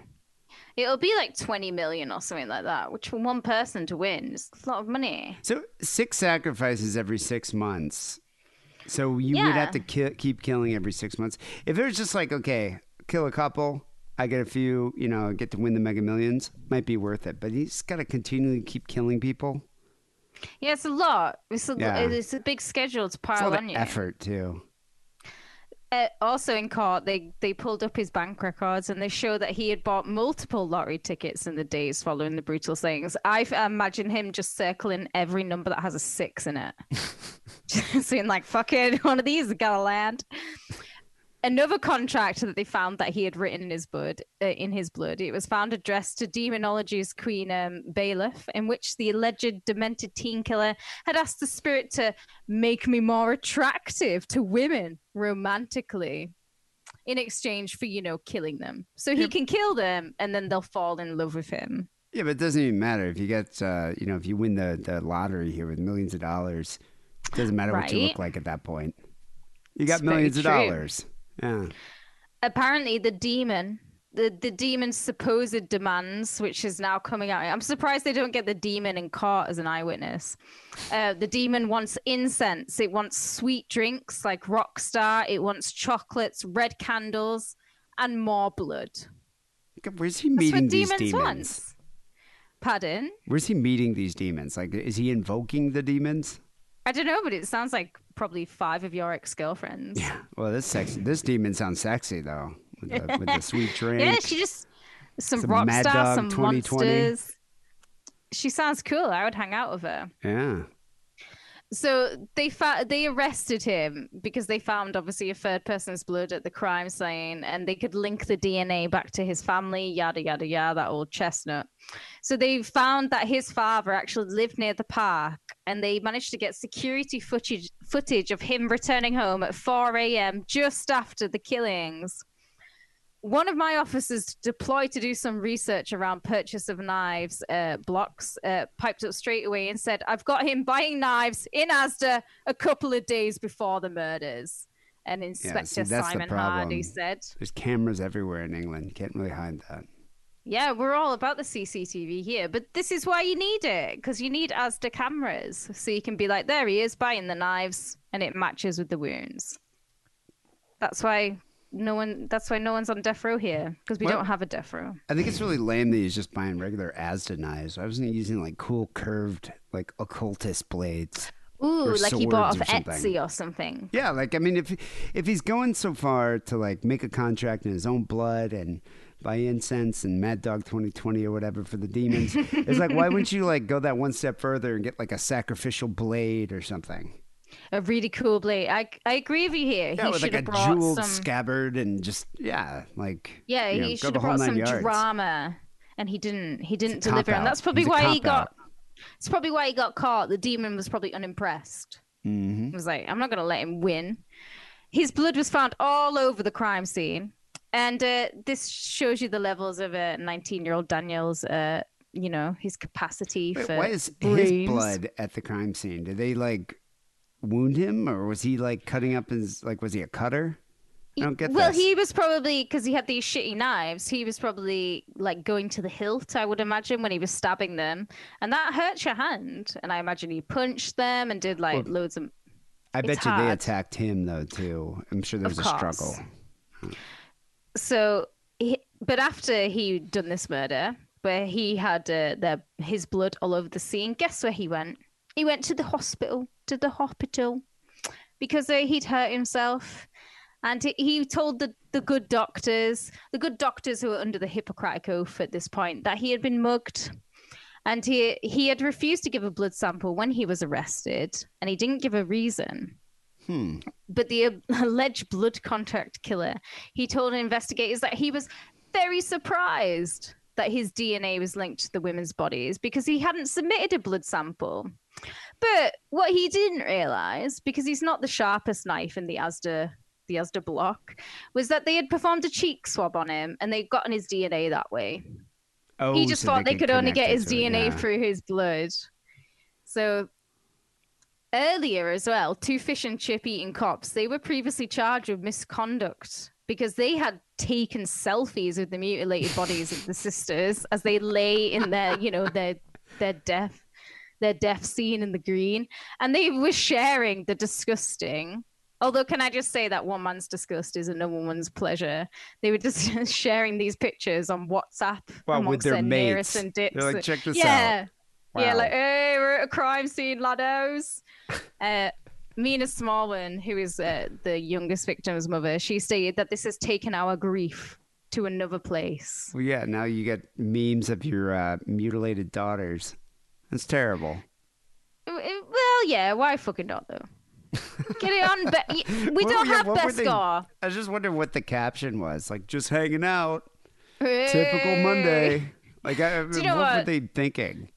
if we still had like Beskar and Rotten and like um Ogrish and Steak and Eggs and all this place, um Steak and Cheese, sorry, if we had all these places, then um maybe the police wouldn't have to share selfies Well, with think, mutilated bodies on the still, I think internet. they're doing it to like, you know, freak out their friends. To yeah, their friends who were working like um what on the roads that day. They're like, guess what we're doing? We're doing big boy crime. Check it out. Um. So what? So did he win? Did he win the lottery? The trial is continuing, and no, he did not win the lottery. God, all that effort, murdering those people, making blood contracts. How many did he even get? Did you even get like the uh, the mega number? No, have you? What's the most you've ever won on the lottery? Two dollars. Is that it? Two dollars. Yep.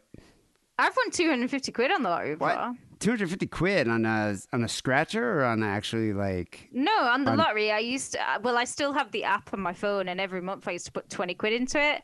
And I had certain numbers I picked that was like my birthday, Elvis's birthday, Ron Asheton's birthday. And um, the first time I ever did it, I won 250 quid. So I just kept Whoa. it rolling over till I'd run out of money. Did you ever win again? Yeah, I would win like 20 quid here and there or a couple of quid, but I sometimes do the syndicates at work when they're like, oh, if it's a mega million jackpot, if 10 of us go in, there's, you know, blah, more chances of us winning. Sometimes I'm like, fuck yeah, let's do it. And then we'll have a mass walkout on a Monday when we all win. But I never have. Yeah, most I've ever won is two dollars, but whatever. Right. I, but I wasn't making blood packs with demons, so maybe I should start doing that. Yeah, I'm going to start doing that too. People send your stories, sick and wrong podcast at gmail.com. We got some phone calls coming up next. 323 522 4032 is that number. But first, here's a little ditty from Adam and Eve. Hey, sick and wrong listeners. This is Trucker Paul. I gotta tell you about this wonderful porno place where you can buy jack off machines, dildos, inflatable wives. I've bought them all. When I go home, I like to diddle my wife with a, a little dildo. When I'm on the road, I got my second wife, my blow up doll, and my jack off sleeve. Go to adamandeve.com.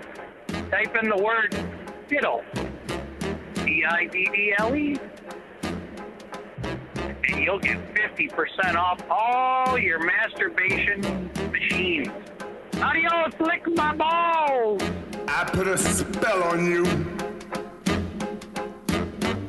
So we got a few phone calls to get to. Uh, 323 522 4032 is that number. Remember to keep it under three minutes. Uh, we got a call from a caller who I haven't heard from in quite, a, quite some time, actually. It's been a while. Remember Alberta Girl? Oh, yeah, I like Alberta Girl. Ah, she called in. Nice. Hey Dee, hey Kate, it's Alberta Girl calling. Um, first of all, I haven't called in quite a while, so I just want to say, Kate, love, love, love you on the show, and Oh. uh, have a little bit of lady boner for you. You are amazing and uh, boner. sexy and funny, so keep it up. Um, I'm a little behind. I'm on episode 789, and I just listened to the injury, so I just wanted to call quickly and give you my version of Whoa. injury. And No. I made clear of kind of what you guys were asking about in terms of where she tore. Similar situation, the boyfriend and I going at it like rabbits. And I don't remember if there was Molly involved or not. I don't think so. I think we were sober this time. Um, but definitely our fifth, sixth time of the day. Things were raw, things were rough, and similar incidents. And I tore kind of like a Ziploc bag opening up. Um, and it was on the Wait, like a what opening up? A milk bag because she's Canadian. Ah, That's what I bag. No, I don't think she said milk bag. But Oh. That's just what I thought. A she's milk, Canadian. what's a milk bag? Well, they get their milk in bags in Canada. They, Do you they? don't get it in bottles. D Simon, every time I tell you about a food, you act like you're in the 1930s and you're just coming out of rationing. No, what, Yes. who, what? How do you bag your milk? Like, what kind of milk it's in bag? bags, and then they have like jugs at home that they put it in. It's in. A, that's how you get your milk in Canada. Okay. That's Everyone bizarre. knows this. Why wouldn't you have Everyone- a carton of milk? Do you know what? This is why you're not part of the Commonwealth, mate. We ousted you because you just don't understand. 'cause- this is no. Commonwealth things. That's why we were like, get the fuck out of our country with your weird fucking milk bags. You fucking weirdos. We're American. okay. We'll drink our shit from a carton like normal people. side of the labia where the little labia meets the big labia. It wasn't the clitoral hood. It was the crease in between where your hole is and where it meets your outer lip. Oh, like lower down. So wait, it's your where your inner labia meets your outer labia. Wait, I'll show you. All right, let's move the camera in here.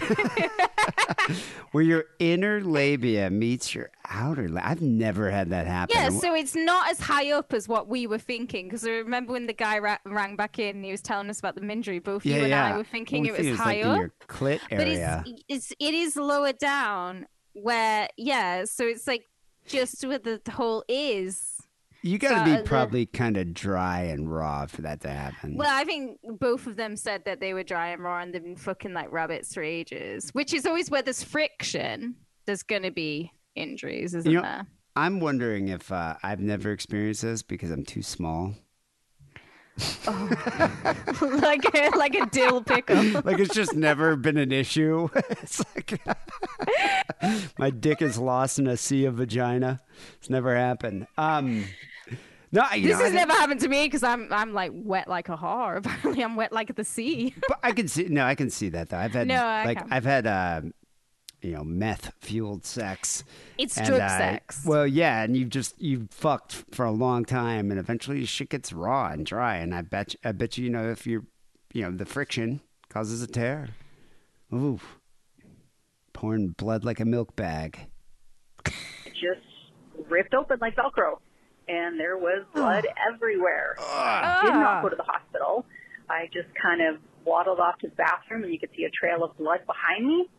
My boyfriend's not good with blood. He kind of got queasy and almost passed out. While I'm trying to nurse myself, I'm trying to keep him from fainting. Um, and it did take What a a little while to heal. Luckily, I didn't need any stitches. I didn't go get help. But I'm thinking that's what happened with the injury is it just kind of tore open like a Ziploc bag of Velcro and just created an extra little hole. Uh, no Yeah. worse for the wear. A few days later, back at it we were. So, yeah, that's all. Wow, she recovered keep up the great work. quickly. Love you guys. Talk to you later. Bye. she, she's like back on the horse within like a, I cou- know, couple yeah. days. I you- love if you Alberta Girl. I also have a lady boner for Alberta Girl. Just But if you if you tore your vaginal area, wouldn't you probably take a week off? I did say to you that uh, when we first were talking about the Mindry, I certainly wouldn't go to hospital. Um, but how can you take it off work? What am I going to ring up and be like, hey, guess what, guys? I fucking, I've torn my pussy asunder. I can barely walk. Did I not tell you this story the first time we talked about the Mindry? Oh, I, I, don't think I did.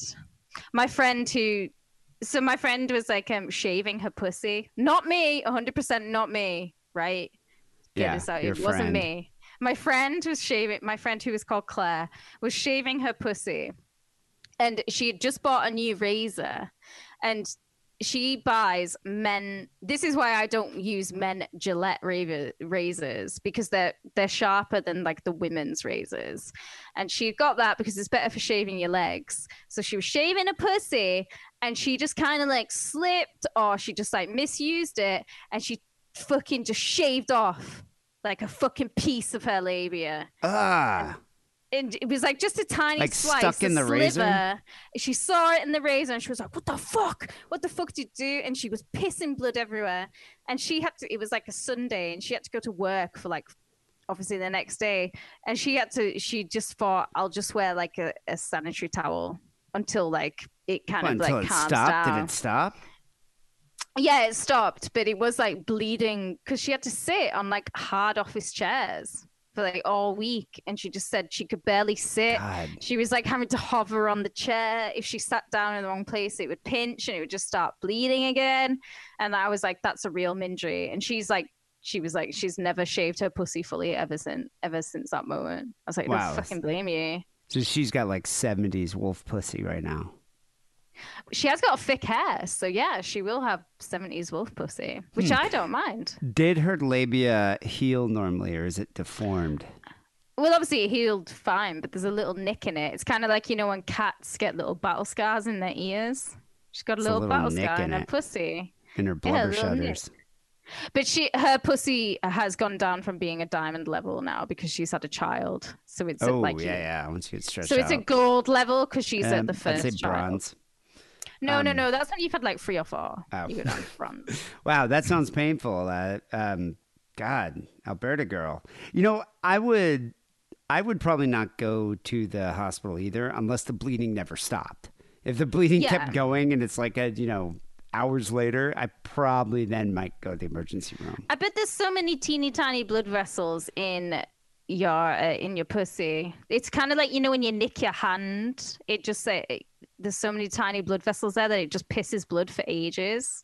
I think Yeah. it'll probably be the same in your pussy. You're not gonna Ooh. die. It's just God. gonna let it bleed. I would get queasy too, though. Um, all right, next call here is an Ask Kate. We haven't had one of these in a while. So uh, here's an Ask. Well, I think we had some on the uh, Patreon recently, but here's an Ask Kate from a new caller. Your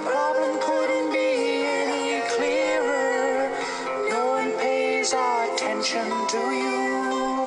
You stand alone, holding your chicken. Still at your offers and you're feeling Ask Kate theme music. All right, here it is. Hi there, second time caller, first time lover. Um, I just wanted to give you a story about my old girlfriend I'd reunited with. I called earlier, but I don't think I articulated it well because I drink. Uh, and she does too, but we recently got back together after pandemic romance. Uh, which I had lost, I had divorced and lost my house and moved from San Diego to Texas. Oh my God! And got back together with a woman who who was a tweaker, and we fucked. And this was 20 years ago, though. All right, all right, all right. So Okay, okay. this guy was married, got a divorce, lost his house. I wonder if he was having some kind of online affair with this tweaker ex girlfriend of his from 20 years no, ago. I just, I just think it's San Diego. Fucking get out of there, mate. It's like probably the most boring city in all of California. Pretty- the weather is amazing, but yeah, it's pretty boring. So, yeah, get out. well, it, sound, it sounded like he was like, I'm going to skip town and then uh, rekindle this romance with an old flame. And everything was great, and it was just like. Love this background. And she was in the army. It's like the Red Shoe Diaries. And I was in Fort Sill, and I was in Fort Worth, and she would come down, and we would just do this amazing stuff. And her friend would come down, and it was Oh. all just Some a fantasy. And I've come to love her now over the phone, over the over the uh, you know laptop, and loving each other. And Okay, wait, wait. Let's make sure I'm following this clearly. he moved over there, started a pandemic romance with this girl, but back before when they dated, they lived in different cities in Texas. And then they had this oh, amazing Oh, I relationship and threesomes and all that. Right, and now they they're getting They're back older, together they're getting back together. Okay. after 20 years. masturbating together. And now I've moved out here to her place in East Texas, have my own place, have a job, have everything. And she's, I want to go down on her. And I, I forgot that we, sh- I never went down on her. What? Never went down on her before. She just always had an orgasm. And I can imagine. Does that make any sense? Wait, they. So they- what, they're- when he was first seeing her, when they first met, he never he never ate her out, and now he is. And they're having like eat her out? threesomes and, and things like that. And they never, he never once gave her oral sex because she had an orgasm. Yeah, maybe he just didn't do that. But don't be every man out there. I'm assuming fucking licks the pussy. Yeah, but don't you want her to. to have multiple orgasms? That's the best thing about a vagina is you can have multiple orgasms. You don't really need to like re-energize. You can just like keep doing it. This is 2021. There should be no man, no straight man walking this planet that doesn't lick a pussy. Well, it sounds like he wants to, but she doesn't yeah, so want why to. not? Let's see. Oh.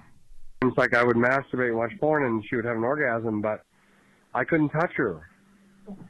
Uh, I mean, in in her uh, vagina uh, area, her labia area, and we tried to have a discussion about it. And I tried to say, "What is up?" No one ever went down on her. I learned. No one has ever made her come. Only she can make herself come. oh no. And I'm flabbergasted. I don't know, consternated. All those motherfucking words are taken aback. Shocked. Uh, so you, Rambo, tell me what what. I mean, she swears she's never been abused or anything. She's the only one who can touch her vagina and make herself come, and nobody else can. And when I penetrate, we have penetrative sex. We can't. Uh, um, she says she comes, but she's reaching down underneath there, not like not like Yeah. secretly. You're like, uh, Wait, it keeps going. There's and so she's reaching down there secretively or whatever.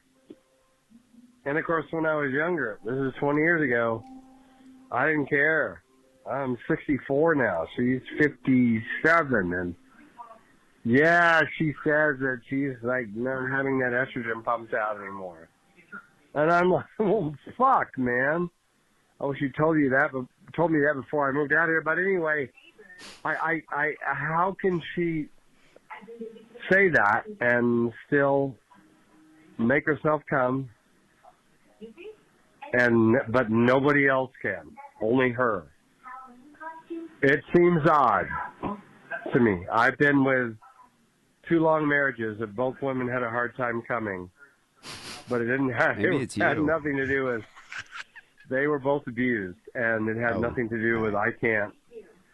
I'm the only one who can do it. I'm the only one who can make myself come. Which makes me think she never came. Uh, I don't know. Keep it straight, keep it wrong, keep it hard, keep it long. Bye. Some trouble in paradise here.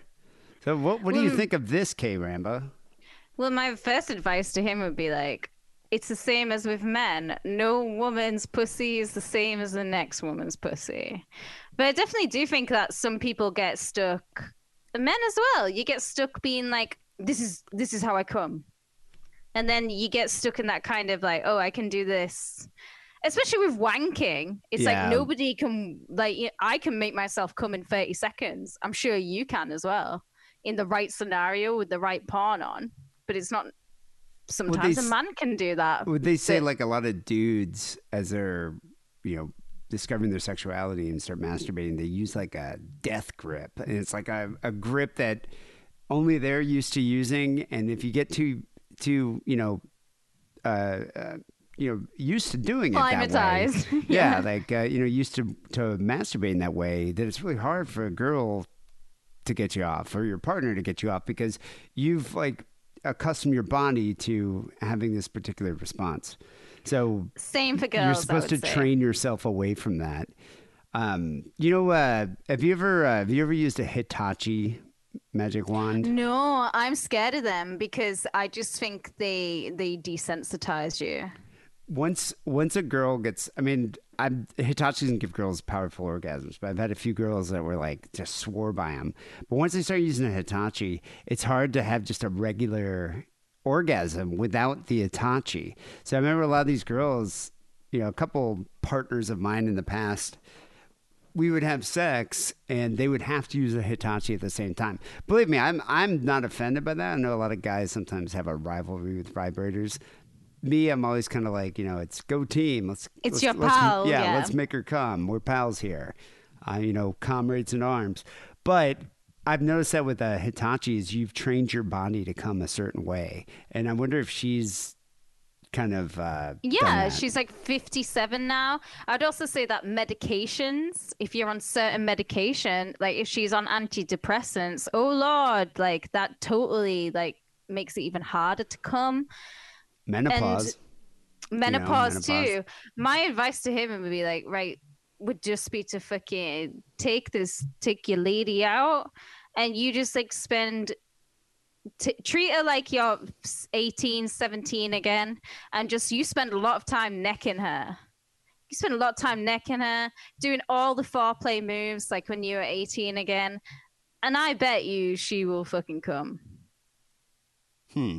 But what if um, it sounds like she doesn't like to be touched downstairs, or even like uh, like At orally all. touched at all? Yeah, that's what it sounds like. He's not. i he's do never think that's a that. shame that's a shame for her well, I, didn't weren't we talking we might have been talking about this on the patreon lately but i just like i feel bad for women who don't like their pussy being licked out because it's, it's the i would rather have my pussy ate than have sex like fucking let's do that for half an hour You'd and prefer that to, skip to off. having sex? no I, I love being banged don't get me wrong but like it's Well, a usually fucking- it's a totally different It's a yeah but it's a totally sex, different yeah. sensation it's a totally different orgasm and it's fucking it's hot it's hot to have a man's face in your pussy it's very powerful I have been with some girls though who are uncomfortable um, having oral sex. i have Like- some friends who think it's gross i'm just like Yeah. are you joking me like I, you know, I dated this one girl. God, this was years ago. It was in San Francisco. She was Puerto Rican, and she was like, I met her on like, I don't know. Actually, I think I met her randomly at a bar one time. She's really cute.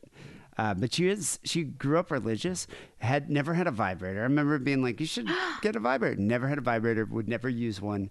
And she was like she would let me go down on her, but you could tell she was Hated it. uncomfortable about it. Like her body was really tense and she just wasn't didn't let herself go. So it wasn't fun.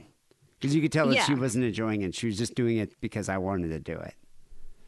You I would also say to to this guy as well, an orgasm it is like an end point, but it's not the whole journey.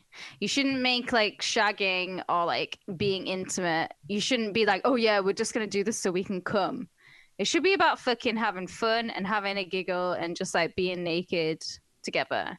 So I would say you both need to reset your mindset there and be like, it's not about she's gonna have to come by touching herself. Should just be like, let's just be naked and get drunk and I think I would like try. fool around. I would try uh, Yeah. introducing toys too. Like maybe Toys. go go with her to um, like Good Vibrations or a, a sex store and just be like, hey, which one of these, and you know, which one of these do you want to try out? Buy her an expensive vibrator, and if she's enjoying, you know, using that, then maybe you could start doing other things. The other thing You is know, really it's a simple as well. Yeah, is to say like, well, I want to watch you wank so that I can try and do exactly the same thing that you're doing. Because if she's like, oh, only I can do it because I've got this special, like, she's like Liam Neeson, I've got this special, set of Special, wrist uh, skills. Yeah, technique. Well, then I'd be like, show me. I want to watch you wank. So then the next time I can try and get it right on you. Yeah, you could learn. I mean, I think the the part about it is the kind of what you're saying. It's like have fun with it. You know, it's not like you're it's like some kind of business transaction here. Yeah, I mean, it's just sex. Like, yeah, coming is great, but it's not like it doesn't have to be the end all and be all.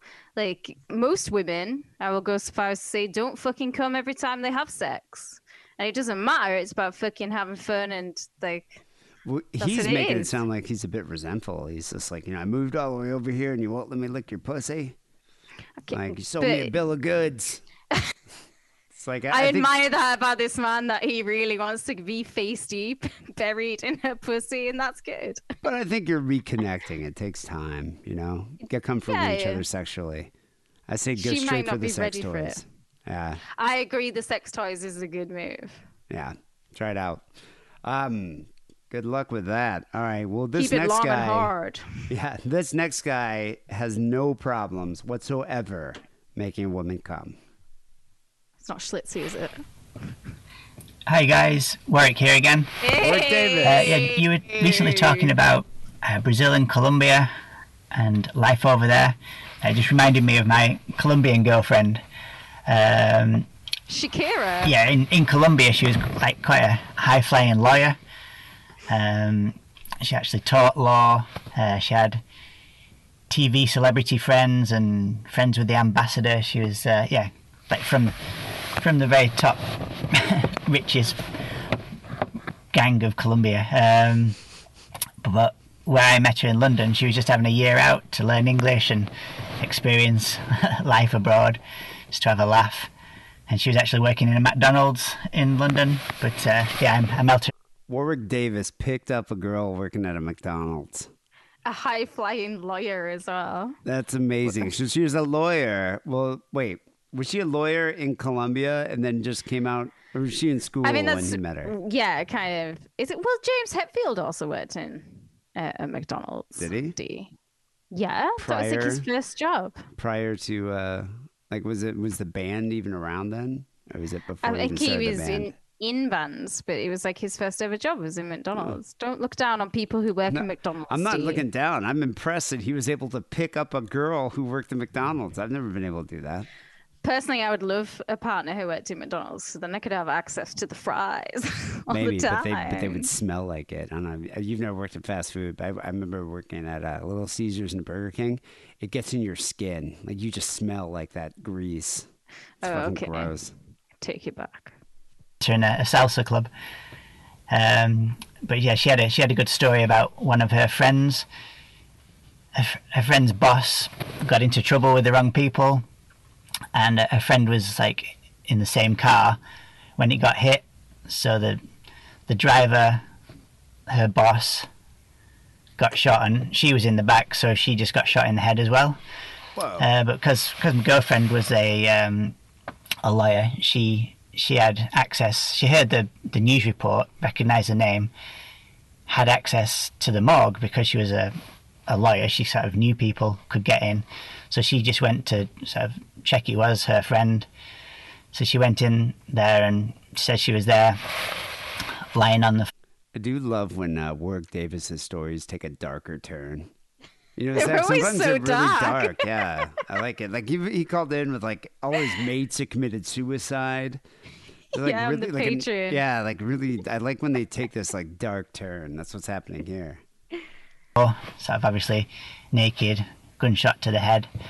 Um, said her face still looked like like she was in shock. Obviously, I, um, but uh, irises had been removed. I think apparently, if you get into a like a, a bit of a a non-natural death, like a road traffic accident or a shooting or something, they, they often harvest parts. as quite a good second-hand market, I think, for, for body parts. Uh, but so she told me this story, and she said, "Oh, my friend would have been mortified." I was thinking, "Yeah, too right, getting shot in the head." But she was saying, "No, she she was lying there on the floor, next to black people." I was like, "Oh dear." So yeah, the, the That was not what I was expecting. I did not think this was going there. Okay, wow. Can I say one of my lifelong dreams has always been that they're like, Kate, we need you to come to the morgue to identify a body. And I'm like, oh, oh, of course. And then I go into the morgue. It's all very somber. It's like 4 a.m. It's all very serious. You know, it's that kind of blue lighting. And they pull back the sheet, and I just go, shit! I don't know him. Oh, just like, I have no idea who that is. I've always wanted to do it and just like I don't know who the fuck that is. Well, I love how, like, even in death, she's still racist. God. part of being shot in the head was where you were laid to rest afterwards. Yeah. So yeah, interesting story there. She she later, when she had to go back home, she invited me back to Colombia. A little little little English smiley fella going over there, mixing with rich Colombians. It sounded like a, a great way to lose your head. So uh, yeah, that never happened. Anyway, keep smiling, guys. Cheers. Oh, bummer. Come on, Warwick That's Davis. You could have been a drug lord.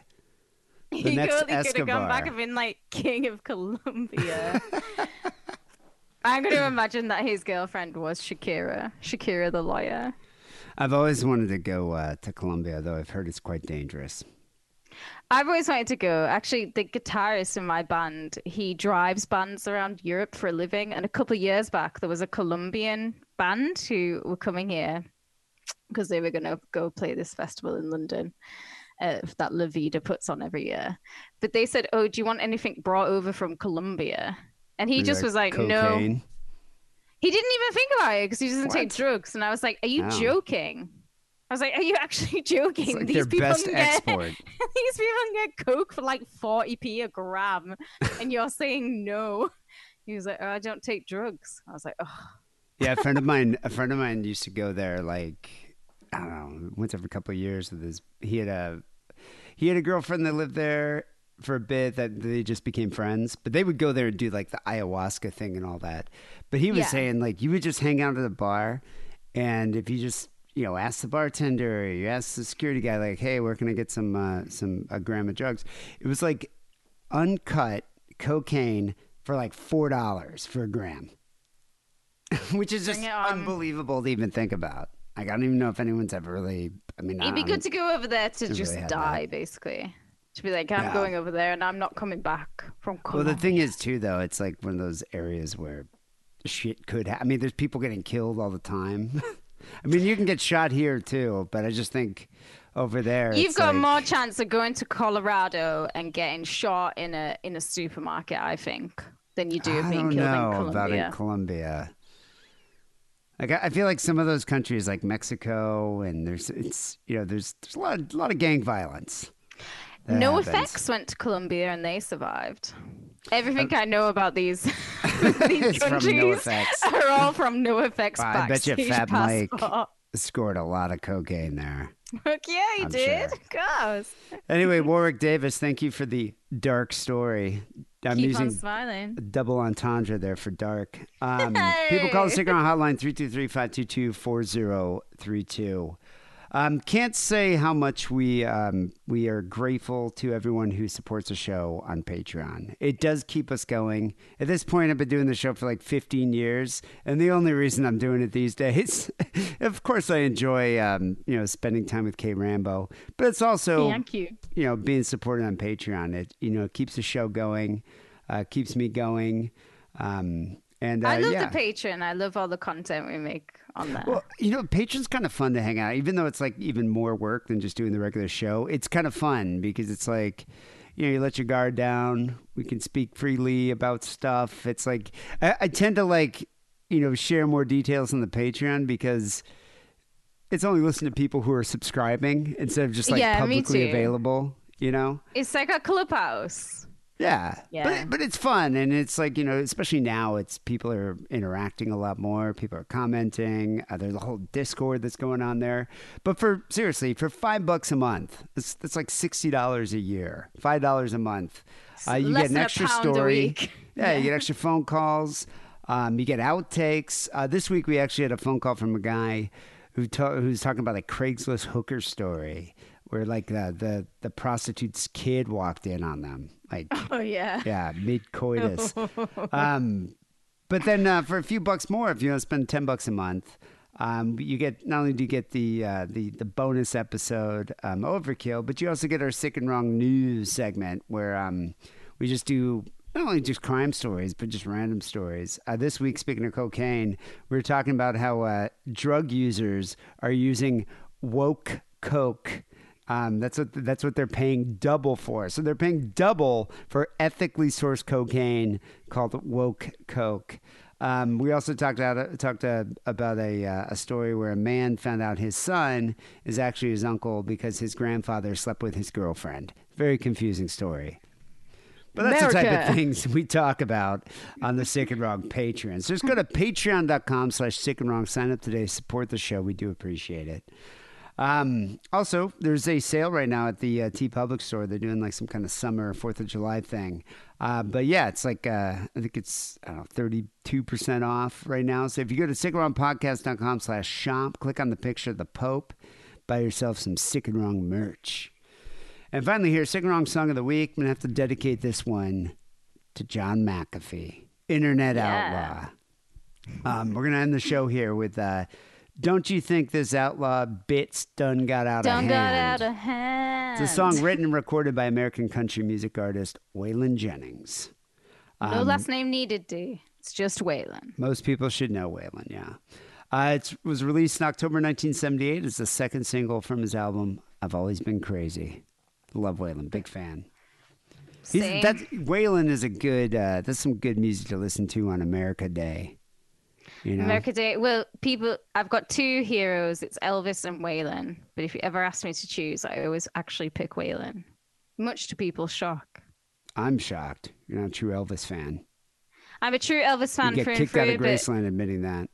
the music, the music to me is Waylon in my But soul. Waylon is a good. That's some good music for America Day. So I'm hope hopefully everybody's uh, barbecuing, lighting up some fireworks, putting on some Waylon Jennings, shotgun Stop a Bud Light.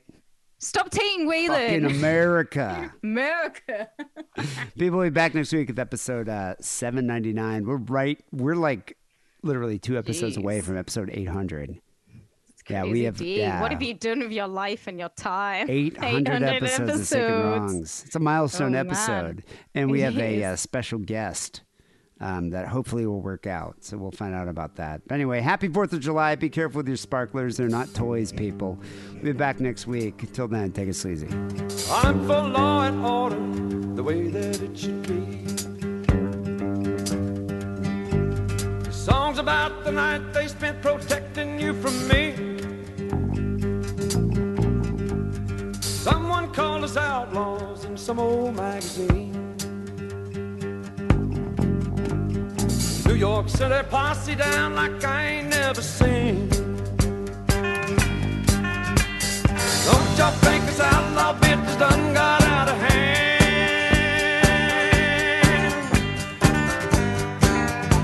What started out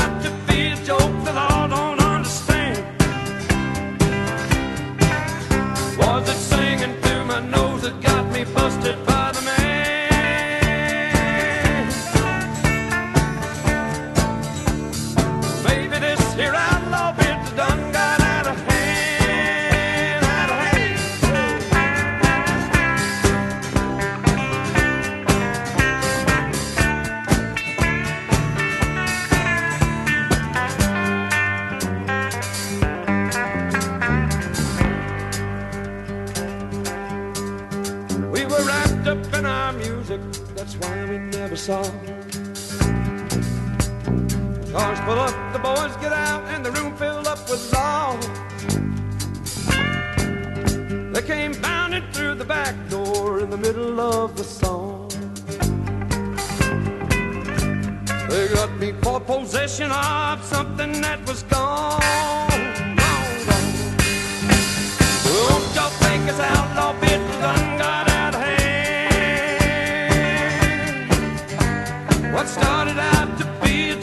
a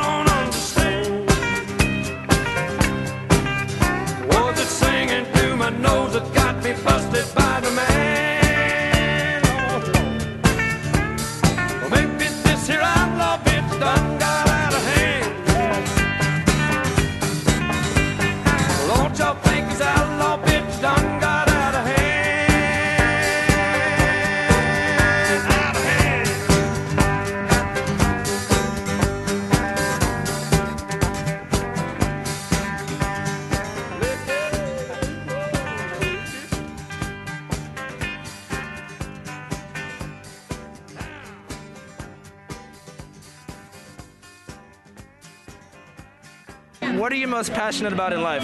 Uh, cocaine, bad bitches, and alcohol. Cocaine, alcohol, and bad bitches. Way cooler than coronavirus.